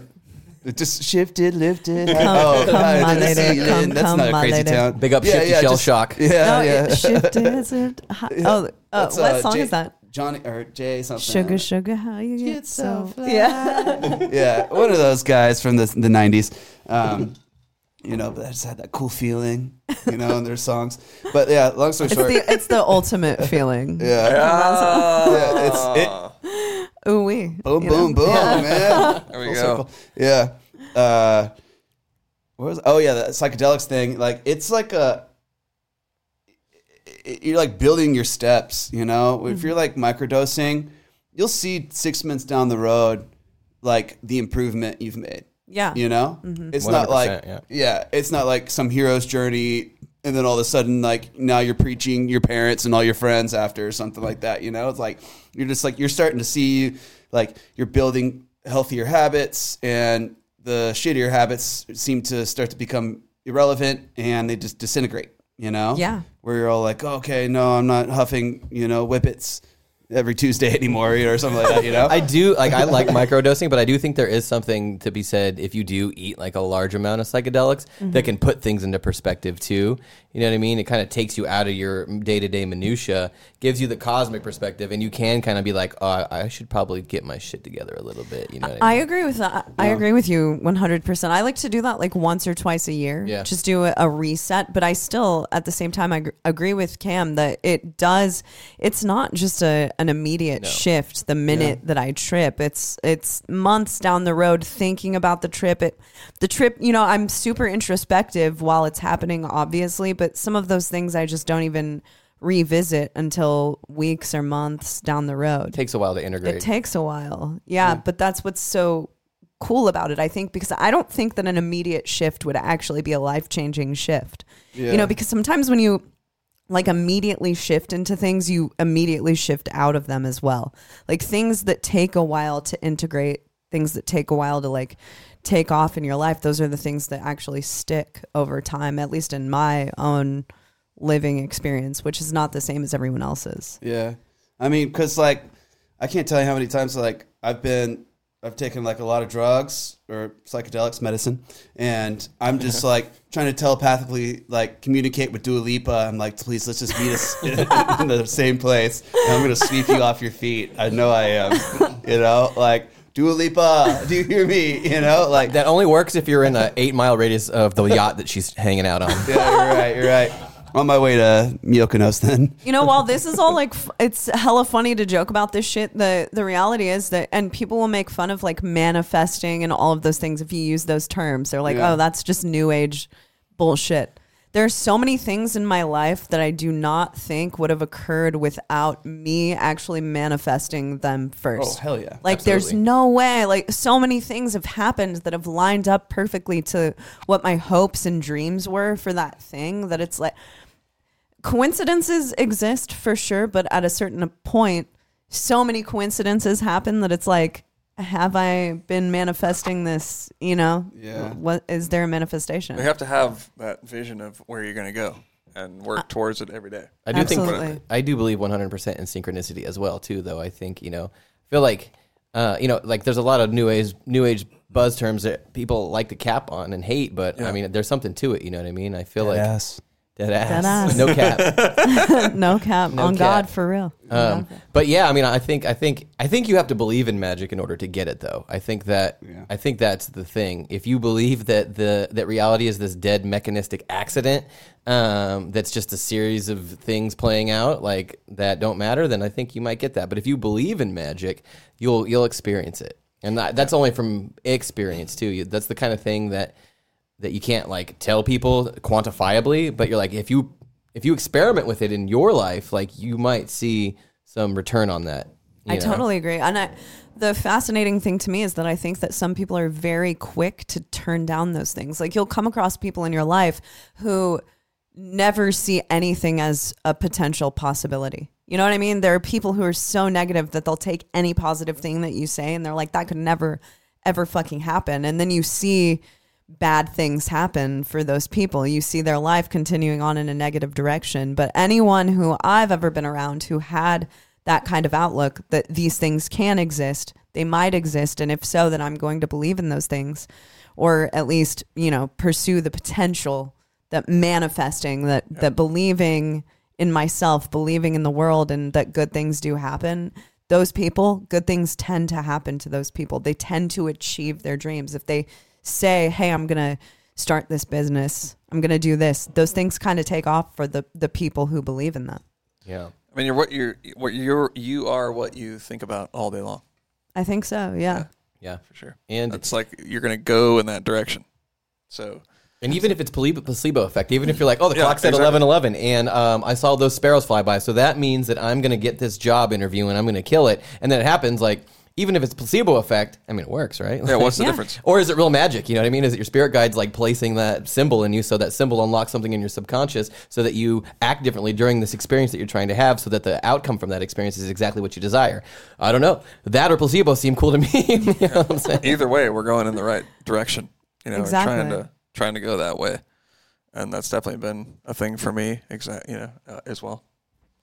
What's uh? I, I don't. Do, are you guys into your like horoscope or your your star signs at all? I uh I wouldn't say that I'm fully into anything. I'm like super neutral, but I'm down to hear it out. I'm down to explore those things. You know what I mean? Like I'm not closed off to anything in the world, Yeah. but I'm also not open to anything in the world. Do you- does that make sense? No, I get it. Yeah. yeah. Like I'm always, which I mean, going back to my horoscope, I'm a Libra. So it's Uh-huh. like I'm Oh, always trying to, you know, yeah, Yeah, thank you, thank you. Trying Thank you. But the balance, like, you know, maybe it is because I'm a Libra, maybe it's not because I'm a Libra, but I do like throughout my life, I'm so into the balance of things. I like Mhm. the yin and the yang. And uh, that has been the healthiest thing for me personally to just say, Yeah. you know, maybe these things do exist, maybe they don't exist. Maybe horoscope is true, maybe it's false, but I'm going to at least read it yeah. and see what's up with it and know about it. it. Yeah. What about you? I think that non-attachment to outcome is, you know, there's something to that, right? You're not putting all your eggs in a basket, so you're leaving yourself open to all the possibilities. Instead of some person going, "I only believe that I can manifest these things," and then and then Yeah.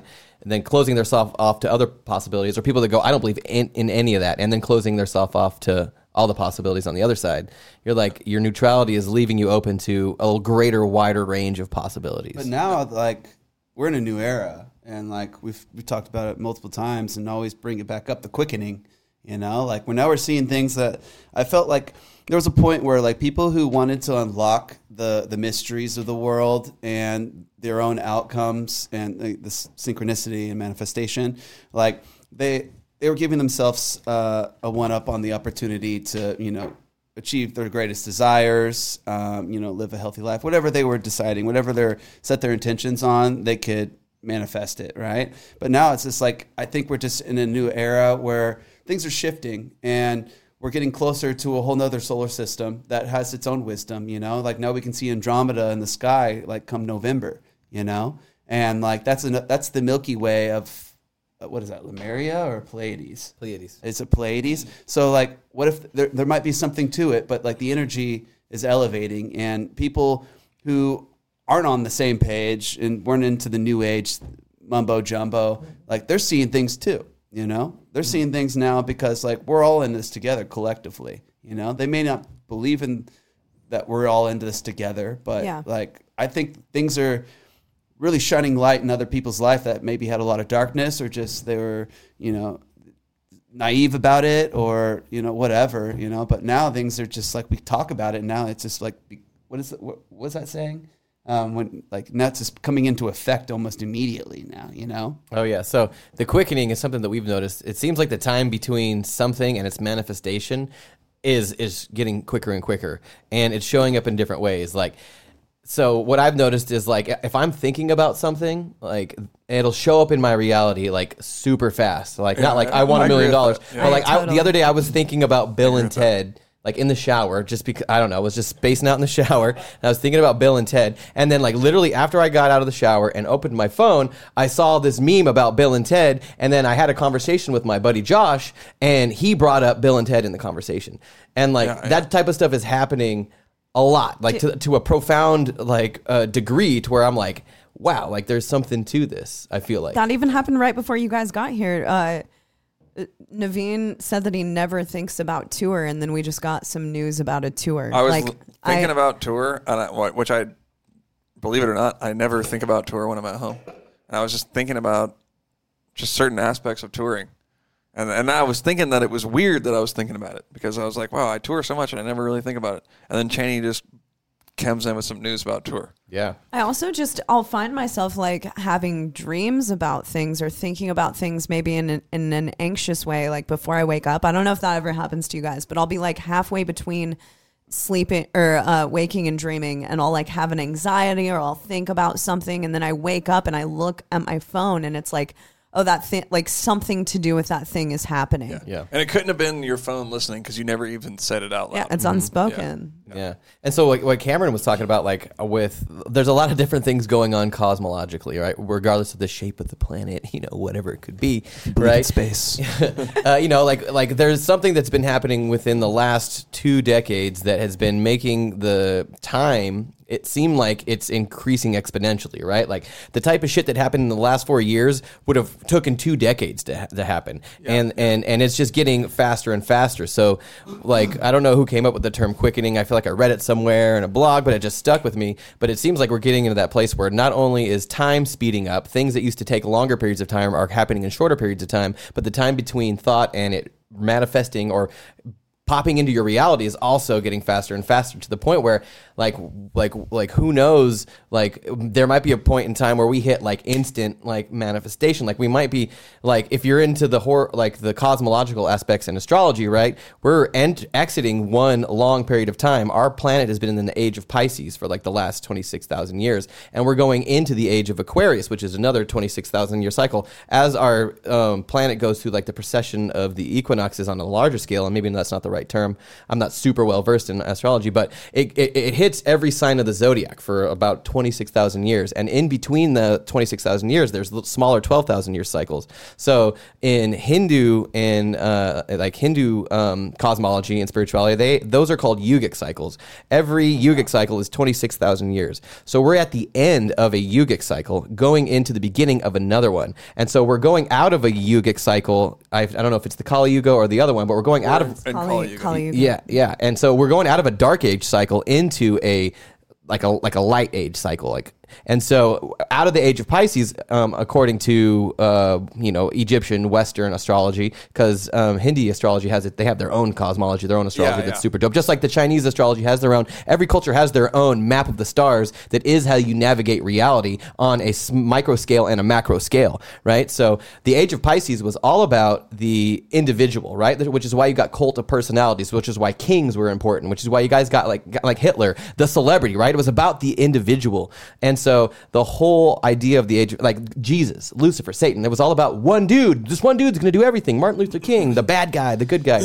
so Yeah. it was a 26,000 year cycle where we really got the idea of the individual, the individuation of the ego. Like you, you either refined yourself to like the Christ like state where you're the baddest individual ever, or you went down the left hand path and you were like a Hitler or whatever, right? So imagine now where we've had as a human collective the ability to refine the individual to its highest exalted form. The next age, the age of Aquarius, is all about community. So imagine uh, uh, uh, like every exalted individual that has refined themselves to the point of badassery, creating communities of those individuals, right?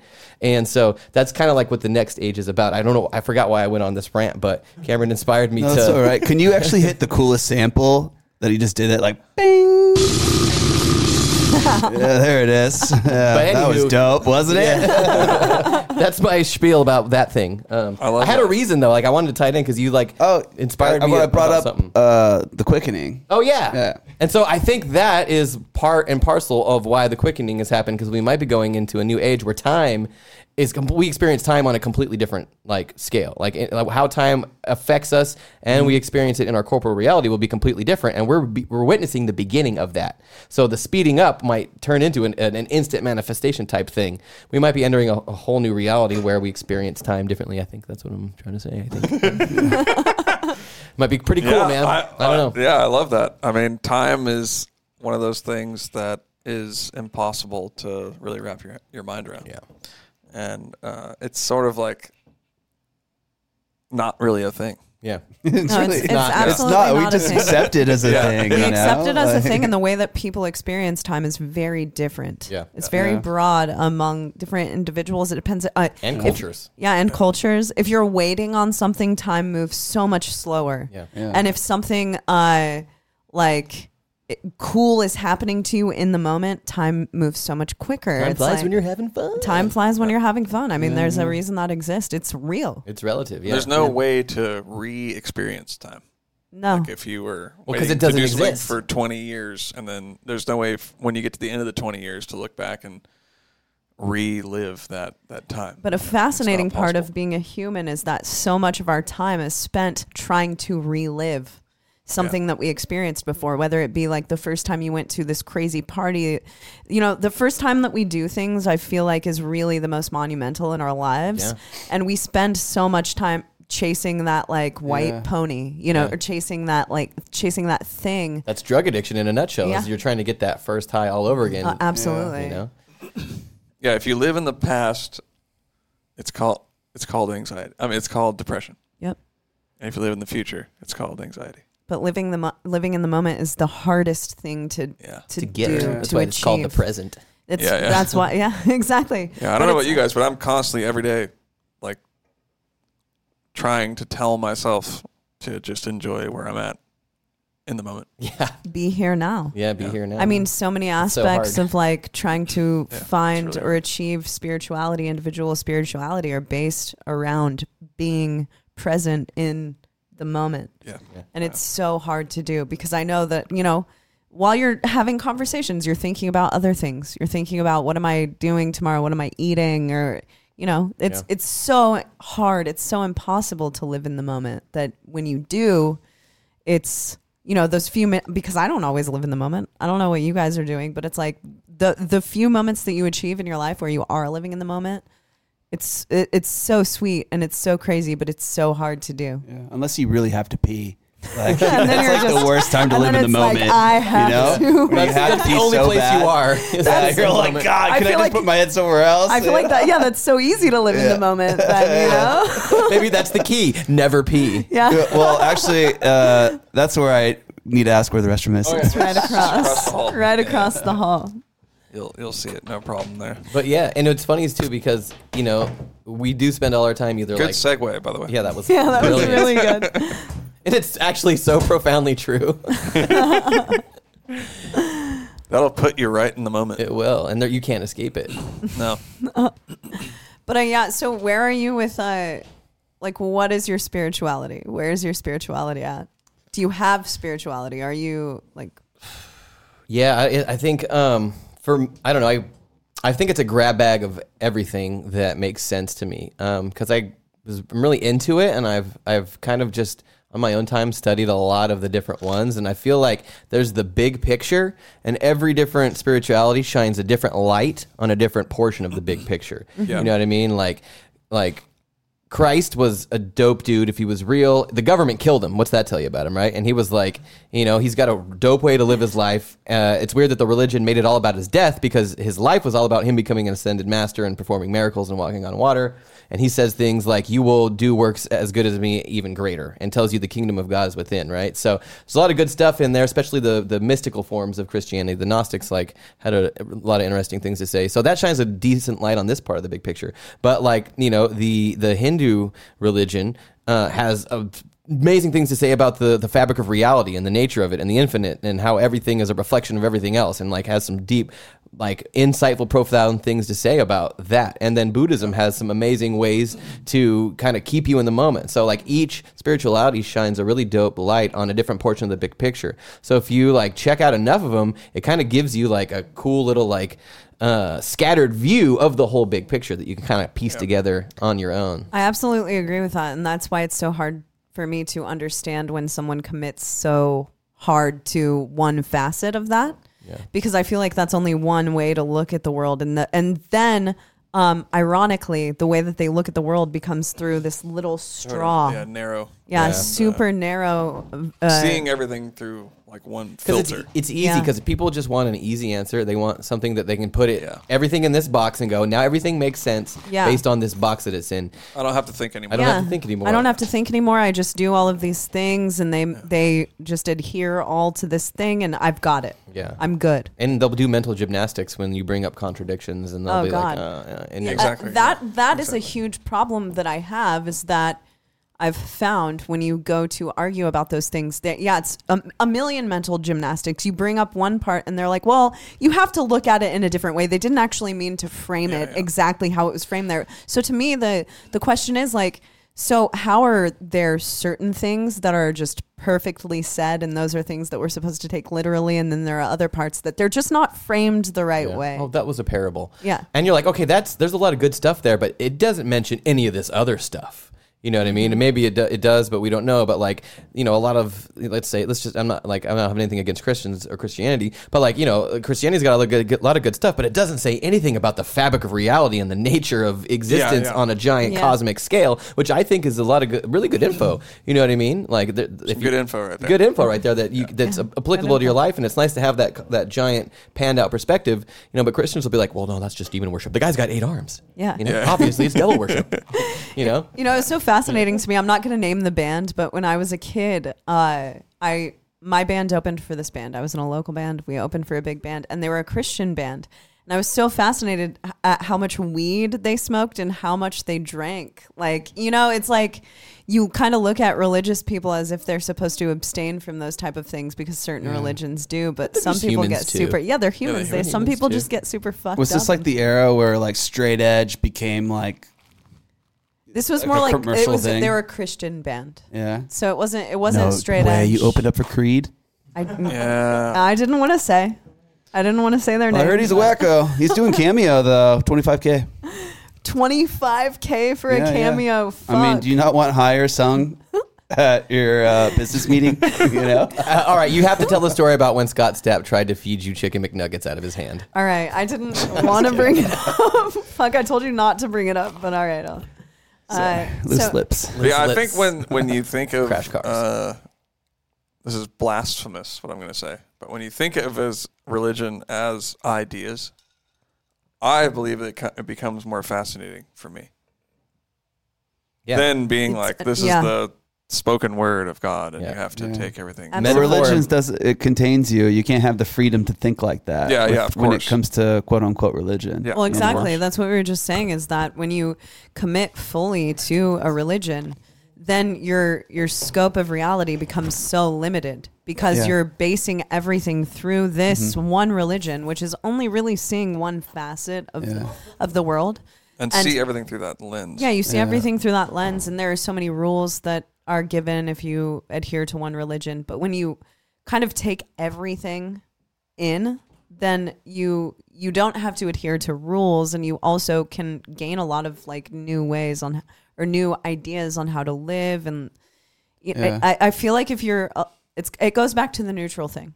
Mm-hmm. If you're open to everything, then you can take a little bit from everything and have that form your scope of the world rather than following a bunch of rules because you think you're going to end up in heaven Yeah. as opposed to hell. You know, I think uh, uh, because everybody's unique. You mm-hmm. know, like maybe we all share like skin and bones and molecular biology and yibbity yibbity you, but like I, I do feel that like there is there's Christians out there that have reached God's consciousness.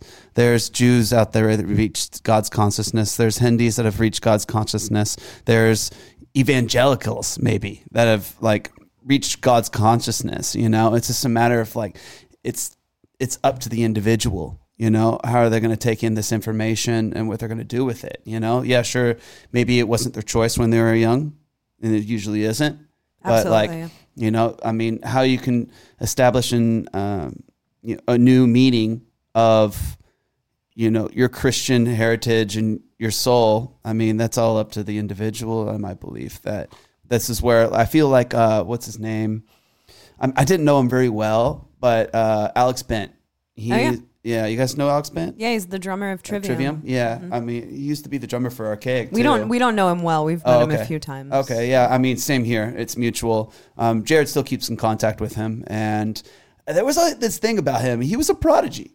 He was like 18 years old, you know, and I'd catch him every once in a while, and he was just the sweetest kid. But he just seemed like he, he was like, but he also grew up in like a very, I don't know what type of Christianity they grew up in, but uh, he just seemed like he was like tapping into God's consciousness, you know? That Yeah. like really gave me the idea. I was just like, God's consciousness exists in all of us. It's a matter if you want to tap into it, you know. And like, I don't know his background at all. Like, I might be completely off about it, but I was under the impression that like he, he came from like a very strict Christian family, but like he seemed to inhibit something that I felt like it was very charming, you know. Yeah, well, you see that even on a, on a broader scale. I feel like a lot of uh, athletes, like they're they're Christian and they feel like it's not even them playing the sport; it's that God is playing the Yeah, sport through through, 'em. them. Yeah. Or musicians, there are a ton who they feel like they're the vessel through which God is achieving this greater thing. And you know, a lot of the time, it's like those people are the sickest at what they do because they feel like there's a higher power, which I feel like. i mean, humbling, you guys uh, can way probably looking speak to this as well, although I wouldn't personally put it on God or anything specifically. There's so many That's times this- that's what the uh, Gen Z does on God. on God. Although I wouldn't put, real, it, for put real. Every time I it can. on For God. for real. On Yeah. ca- you know. But uh, there are so many times that I feel like it's not. I'm just like the the vessel through which these things are written. Like sometimes it th- things happen so quickly that it's like I don't even feel like I'm the one who's actually doing Yeah, them. doing It's that. just something working through me, and that's not to. like to some psychedelic inebriation just manifested inside you, you know? and like now that, that- that's just art though, you know? Like I think art. that like writers can do that. I mean, I look I love Jim Carrey. I always bring up Jim Carrey just because I miss him so much, you know? Like he's like my Robin Williams him. that's still alive, Yeah. you know? And but like he talks about that too. Like his painting is what keeps him sane, you know? And he talks about how God is painting through him. You know, have you seen his art? It's pretty wild. I mean, he's got a he doesn't have a budget, so he can get some pretty big canvases and some good paint, I guess. But Yeah, you yeah. know, and Was like he's the a- one that uh, he drew the picture of Bill Clinton in a dress for Epstein, right? Uh, I'm just kidding. Yeah, I mean, no, I think that was Lana Del Rey. yeah, I, I think just the the when you say God, It's a it's loaded got the term. connotation of a, a guy with a beard or or whatever, whatever preferred image that you have. It's a Yeah. loaded, loaded There's a But term. for gender to me- it. Yeah. Uh, for know. me personally, the where I'm at in my life is God means like just like the super unknown. Totally. Awesome. Yeah. Yeah. The grand conductor. To- to me, it I could just mean think of it- anything. I don't know. I, I, I, who knows what it means. But I you know, so I feel like there's something to what you were saying with like the people that say I'm a vessel for Christ or for God, right? Like it's tomato tomato, right? At the end of the day, we Yeah. are probably all just meat suits for the infinite creator and sustainer of all that is and lives to incarnate in and manifest through so that its creation can fully grow. So if you give it a name, but what that allows you to do is just surrender and be that vessel and just be an open port for that creative energy. Um, whether you put the hat of Christ on it or you put the hat of uh, you know Dharma on it, like whatever hat you want to put on it, like I would put the universe hat on it. yeah, you know, like it's it's probably a thing, you know what I mean? So the fact that they're willing to they give it a name so they feel comfortable with the process, so then they can let go and then the process happens, right? Mm-hmm. So mm-hmm. so like it, it is happening, you know, whether it is Christ or, or or or the universe or whatever it is, I feel like the fact that they gave it a label that makes them comfortable enough to be able to surrender to the process and become a vessel for the creative force of all existence like it's i think it is a thing you know? So like you can give it whatever name or hat that you want to allow you to feel comfortable surrendering and being a vessel you know? Like the greeks had the muses you know? They believed that there was these beautiful goddesses that music comes from that that word you know? There's beautiful goddesses that existed in the other realms that if you just quieted your mind, they would feed you ideas, and like they had all the dope ideas, and you would just be a conduit for all those dope ideas, you know. So I think that's that is what existence is in a nutshell: is you just being a vessel in for which existence can flow through, exist. Yeah, Yeah, I agree. I agree. Absolutely. So, uh, someone, Amber, said on here that you can totally tell that Chance wrote Arkaik lyrics at one time. Which do you still have Yeah. a hand in right? Yeah, I so you still do it. Still do it. Yeah, I'm still in quote unquote Arkaik technically. Like I do all the keyboard, not all. I do most of the keyboards because um, some of the stuff they do, uh, you know, um, Alex writes and they just kind of do MIDI in the studio. But I contribute keyboards, do all the sound design, and I write like ninety five percent of the lyrics. Um, Jared's gotten really good at writing lyrics too, so he like writes lyrics as well. But yeah, I still do. Um, still do all that for Arkaik. Because so you know, for anyone who didn't watch the last podcast, it's like the entire story. There's a whole story behind Arkaik. Yeah. And what's the what's the story behind the lyrical content? Of, Oh man, Yeah, I love when he talks about I do this too, I know it just long. it never ends too. Like the whole No. story, it just continues every album. Basically, it's about uh, it's a it's it's about a hero's journey, and it's about a character who originally was very disillusioned with the dystopia that he lived in, so he killed himself and uh, or tried to kill himself. Oh, the kitty's in here. Um, little ornery little stinker. He tried to kill himself, and then in that near death experience, he had a transcendental experience where he entered a dimension where all of the things that he was running from uh, became personified people that he then overcame. So when he um, then uh, didn't die and came back to his life, he, he he was pretty much healed of all the things that made him want to kill himself. So he became the wounded healer. So now the rest of the story is him going through all the different dimensions of the realm that he exists in, uh, going on these adventures and um, trying to kind of, um, I guess, uh, heal the realm and battling the nemesises and meeting different characters along the way in kind of a nutshell. So every ad- every album is a different chapter in that story. So what do you do? Is there is there someone like writing the patterns and then you're writing lyrics along to it? You're writing words along to patterns, or you write words first? That's all Jared. So Jared's just like we'll come and we'll hash the uh, the story out together and be like, this is kind of what the you know the each chapter, which would be each song, is kind of about. And then he'll be like, all right, write lyrics. And so I'll just write lyrics, and then Jared will go and take those lyrics and he'll put them to the music. So sometimes things change. He'll take parts he likes. He'll he'll, he'll change things, and so Jared's the one that I just I just blast out the lyrics, and he's the one that puts them to the music. So with louder rain, is there? Are you writing lyrics, or are you writing the lyrics? Um, so uh, most of the time, I'm writing the lyrics, and I've always kept my door open because I really think Chance is a literary wordsmith.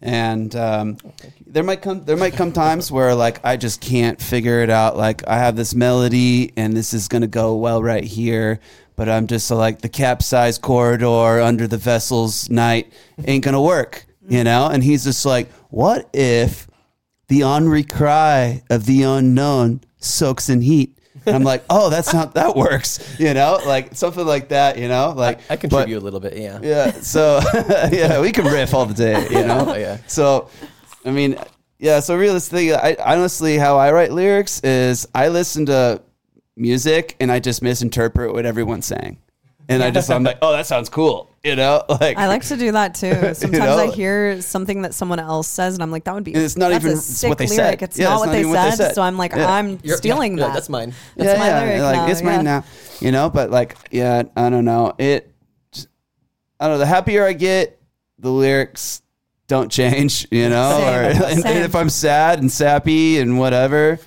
the lyrics are still the same, you know. Like it's always just been kind of. It comes from the same. Yeah, but who are your place. biggest influences, Apocalypse. Cameren? Like lyrically, like who would you say your biggest lyrically um w- writing music yeah um obviously cedric bixler zavala Mm-hmm. um i mean i think maynard That's is Mars Volta, everyone. yes yeah mars volta at the drive-in At uh, the drive-in. yeah uh. Zavala, I think. yeah so yeah Maynard's I- a great, he's a great lyricist. yeah um i love opeth lyrics um more classy uh jeez um Draperies. yeah Yeah, they write about draperies. a Draperies. Uh, I'm just trying. I'm, I totally forgot the name. Uh, Bright Eyes. I always thought he was a great writer. Oh yeah, Yeah. Yeah. Um. Even down to like, what was his name from Third Eye Blind and Stephen the dude from Stephen Jenkins and um. Uh, the guy from Rise Against, those all these dudes all grew up and they like graduated from college with English majors, Mm-hmm. and like they're just kind of great writers, you know. Like sure, like Stephen Jenkins always saying saying about the same thing, deep inside you, you know, that kind of thing. Like, oh, it's inside you, you know, you know. But like uh, the Fell guy asleep from- inside you. yeah, just like constantly, oh, everything's inside her, you know, the, her little cavern, and like uh, it was Vanessa Carlton too, wasn't it? Vanessa Carlton. I'm pretty sure. They was were he in love with her? I think they were together at one point. Oh, I'm Oh, so wow. happy. Anywho. yeah. Um, th- and then, then like the guy from Rise Against, like he, he just put things together really well. You know, like yeah, his music's simple, but it was it was they were bangers, and like it had a it was a place in my life. Sorry, Wow. he got in. He got in. He's uh, yeah. he did get in. He's, He's very stinker. lovely. He's a rascal. I agree. Yeah. Chance and I talk about Purity Ring a lot. They have fantastic Purity Ring as well. Yeah. she writes. Does she write the lyrics or the guy does? I'm not sure. I think she does. I think sh- I would Well, assume. whoever vibe does is it totally- I'm is just all like assuming it's a she total two thumbs up for Yeah. sure. I really like their stuff, like the Lofticries. Yeah, Belly song. Speak. Oh yeah, those were great. yeah, it's great very lyrics. words, Ballers out. wordsmithing. yeah, Yeah, and up, so buddy? dark, How about and buddy? it reminds me of like Cedric from Gimme, gimme, Mars. Volta. Yeah. Yeah. Let him give you a smooch. He's a big smoocher. Yeah. He loves smooching. He's Every giving morning when I smooches. wake up, he comes and gives me a way smooch. against park regulations.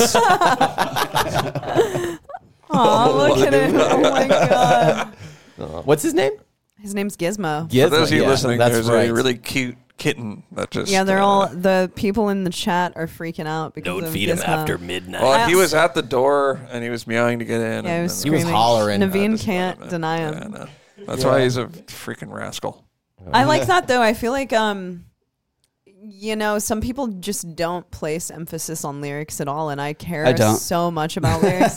Dude, I care so much about lyrics. Yeah, I'll spend you don't, but you do. Yeah, it's like I spend so much time writing lyrics to the point that it like that's what I will freak out and cry over. Yeah. Like that's we, right before we left on tour, we were finishing an EP and like my frustration all comes if lyrical content cannot come out. Patterns are so easy for me, but like I lyrics I care about them so much. I care about language so mm-hmm. much that like if I don't feel like it's coming out correctly, I'll edit it a million times and uh, that's where I like have to stop myself. That's where I have to call it. yeah. Cuz like a pattern that's so easy to write, but lyrics I could change the word 500 times and it could be like the same descriptor but a Yeah. different word. It's like messing with Yeah. a snare sound for two You know, hours. like someone Yeah. like Cedric. I can do that. Cedric teaches me how to be a better writer. I listen to his stuff and like I just sit there and I'll just read his lyrics on in, any moment. I'm mm. just like, what in the hell is going on with you? You've ruined this language. You know? like he's totally ruined this language. And but like it all it all of a sudden he just like puts band-aids on it and it just like it heals up and you're just like, oh my God, like I want to use swine in my lyrics. You Yeah. know? I want to use Hollow Earth. You know, I want to use cattle clods, you know, something Torrentially weird. cut Shaw. Yeah, he's like this, Sting you know? walks crutched and hobbled sway.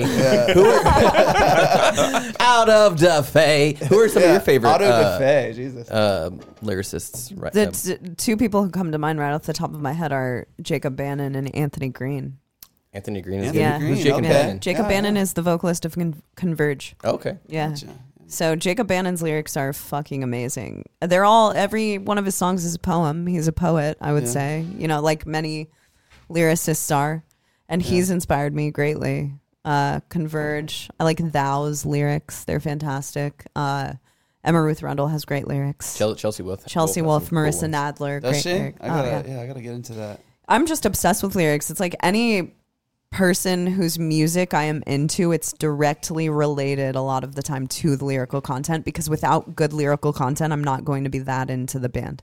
Like if I hear something and it's from a band and I've you know, there are a lot of metal bands who I would be so much more into them if their their lyrics were good, but I feel like some sometimes Like hell yeah. but like hell yeah. you know, hell yeah. I Despised love it. icon. Despised Icon, I love their lyrics actually. Go and read them. They're pretty fucking good lyrics. Are they cool? They're good. They're good. I just remember one song was just like "fucking bitch in the parking lot." I, I don't know that. I don't know that one. But they're uh, You know that one?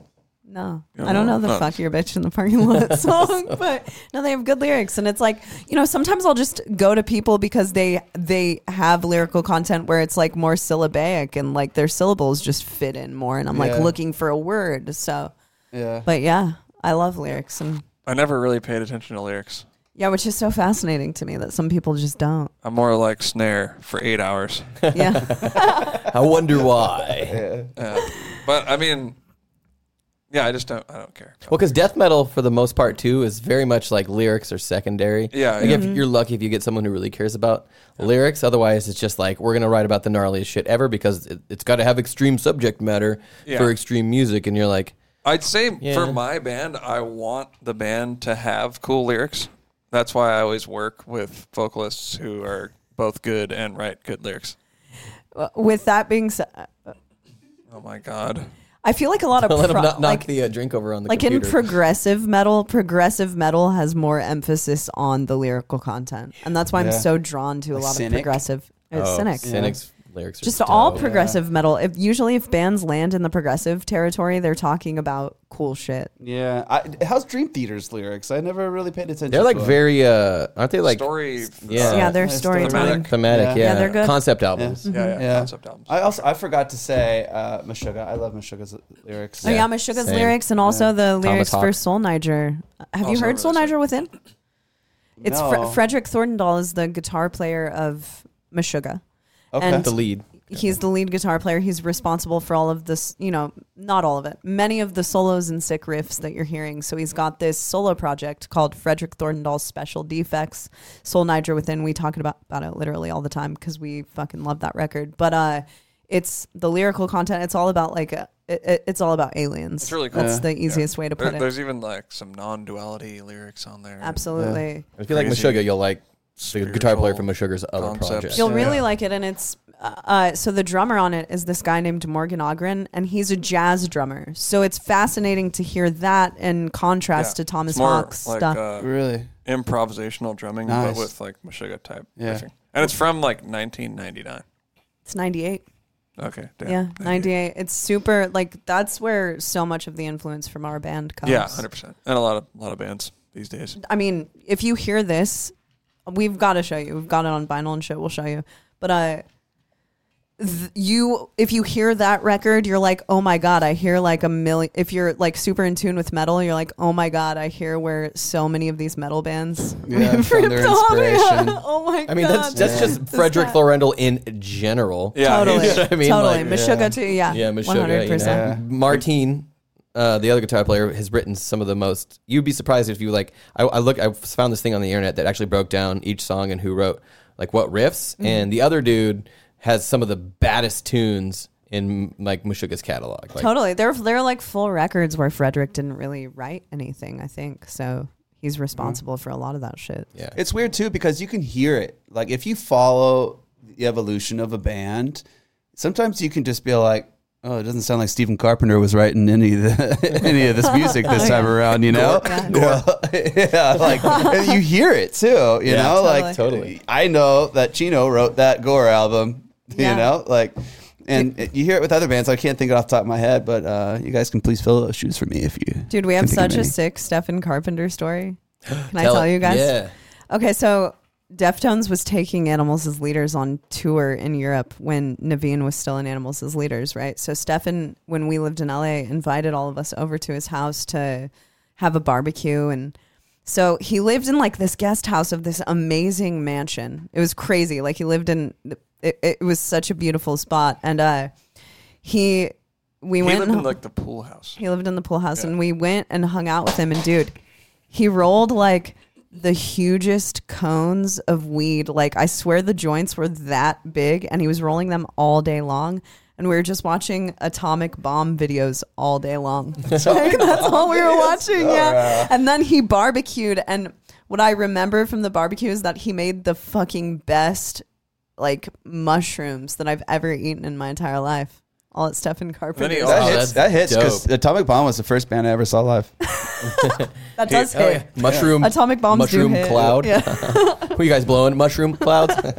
And then he was also kind of talking about some of the stuff that we were. He was like, "The universe brought us all here together today." he seems Yeah. like a cool ass. And we were dude. like, "Damn, was what a awesome. sick dude!" He was awesome. Oh my god, He was awesome. Yeah, he, it's crazy how much havoc this kitten can. I know. It's just like His eyes are insane. Uh, pretty, he's a too. He's like Yeah, he's, he's he's, like gorgeous. he's he's a sour patch cat. He's a lover, and then he's a Dude, He wants he's to tear some shit up, and then he wants seriously- Levins, and he wants to tear some shit up. I was up. telling Harrison this for like he'll go into a room and do something, and you're like, I didn't even know you could figure out to misbehave that way. Like sometimes we I didn't even know that was a thing. I didn't want you to play with.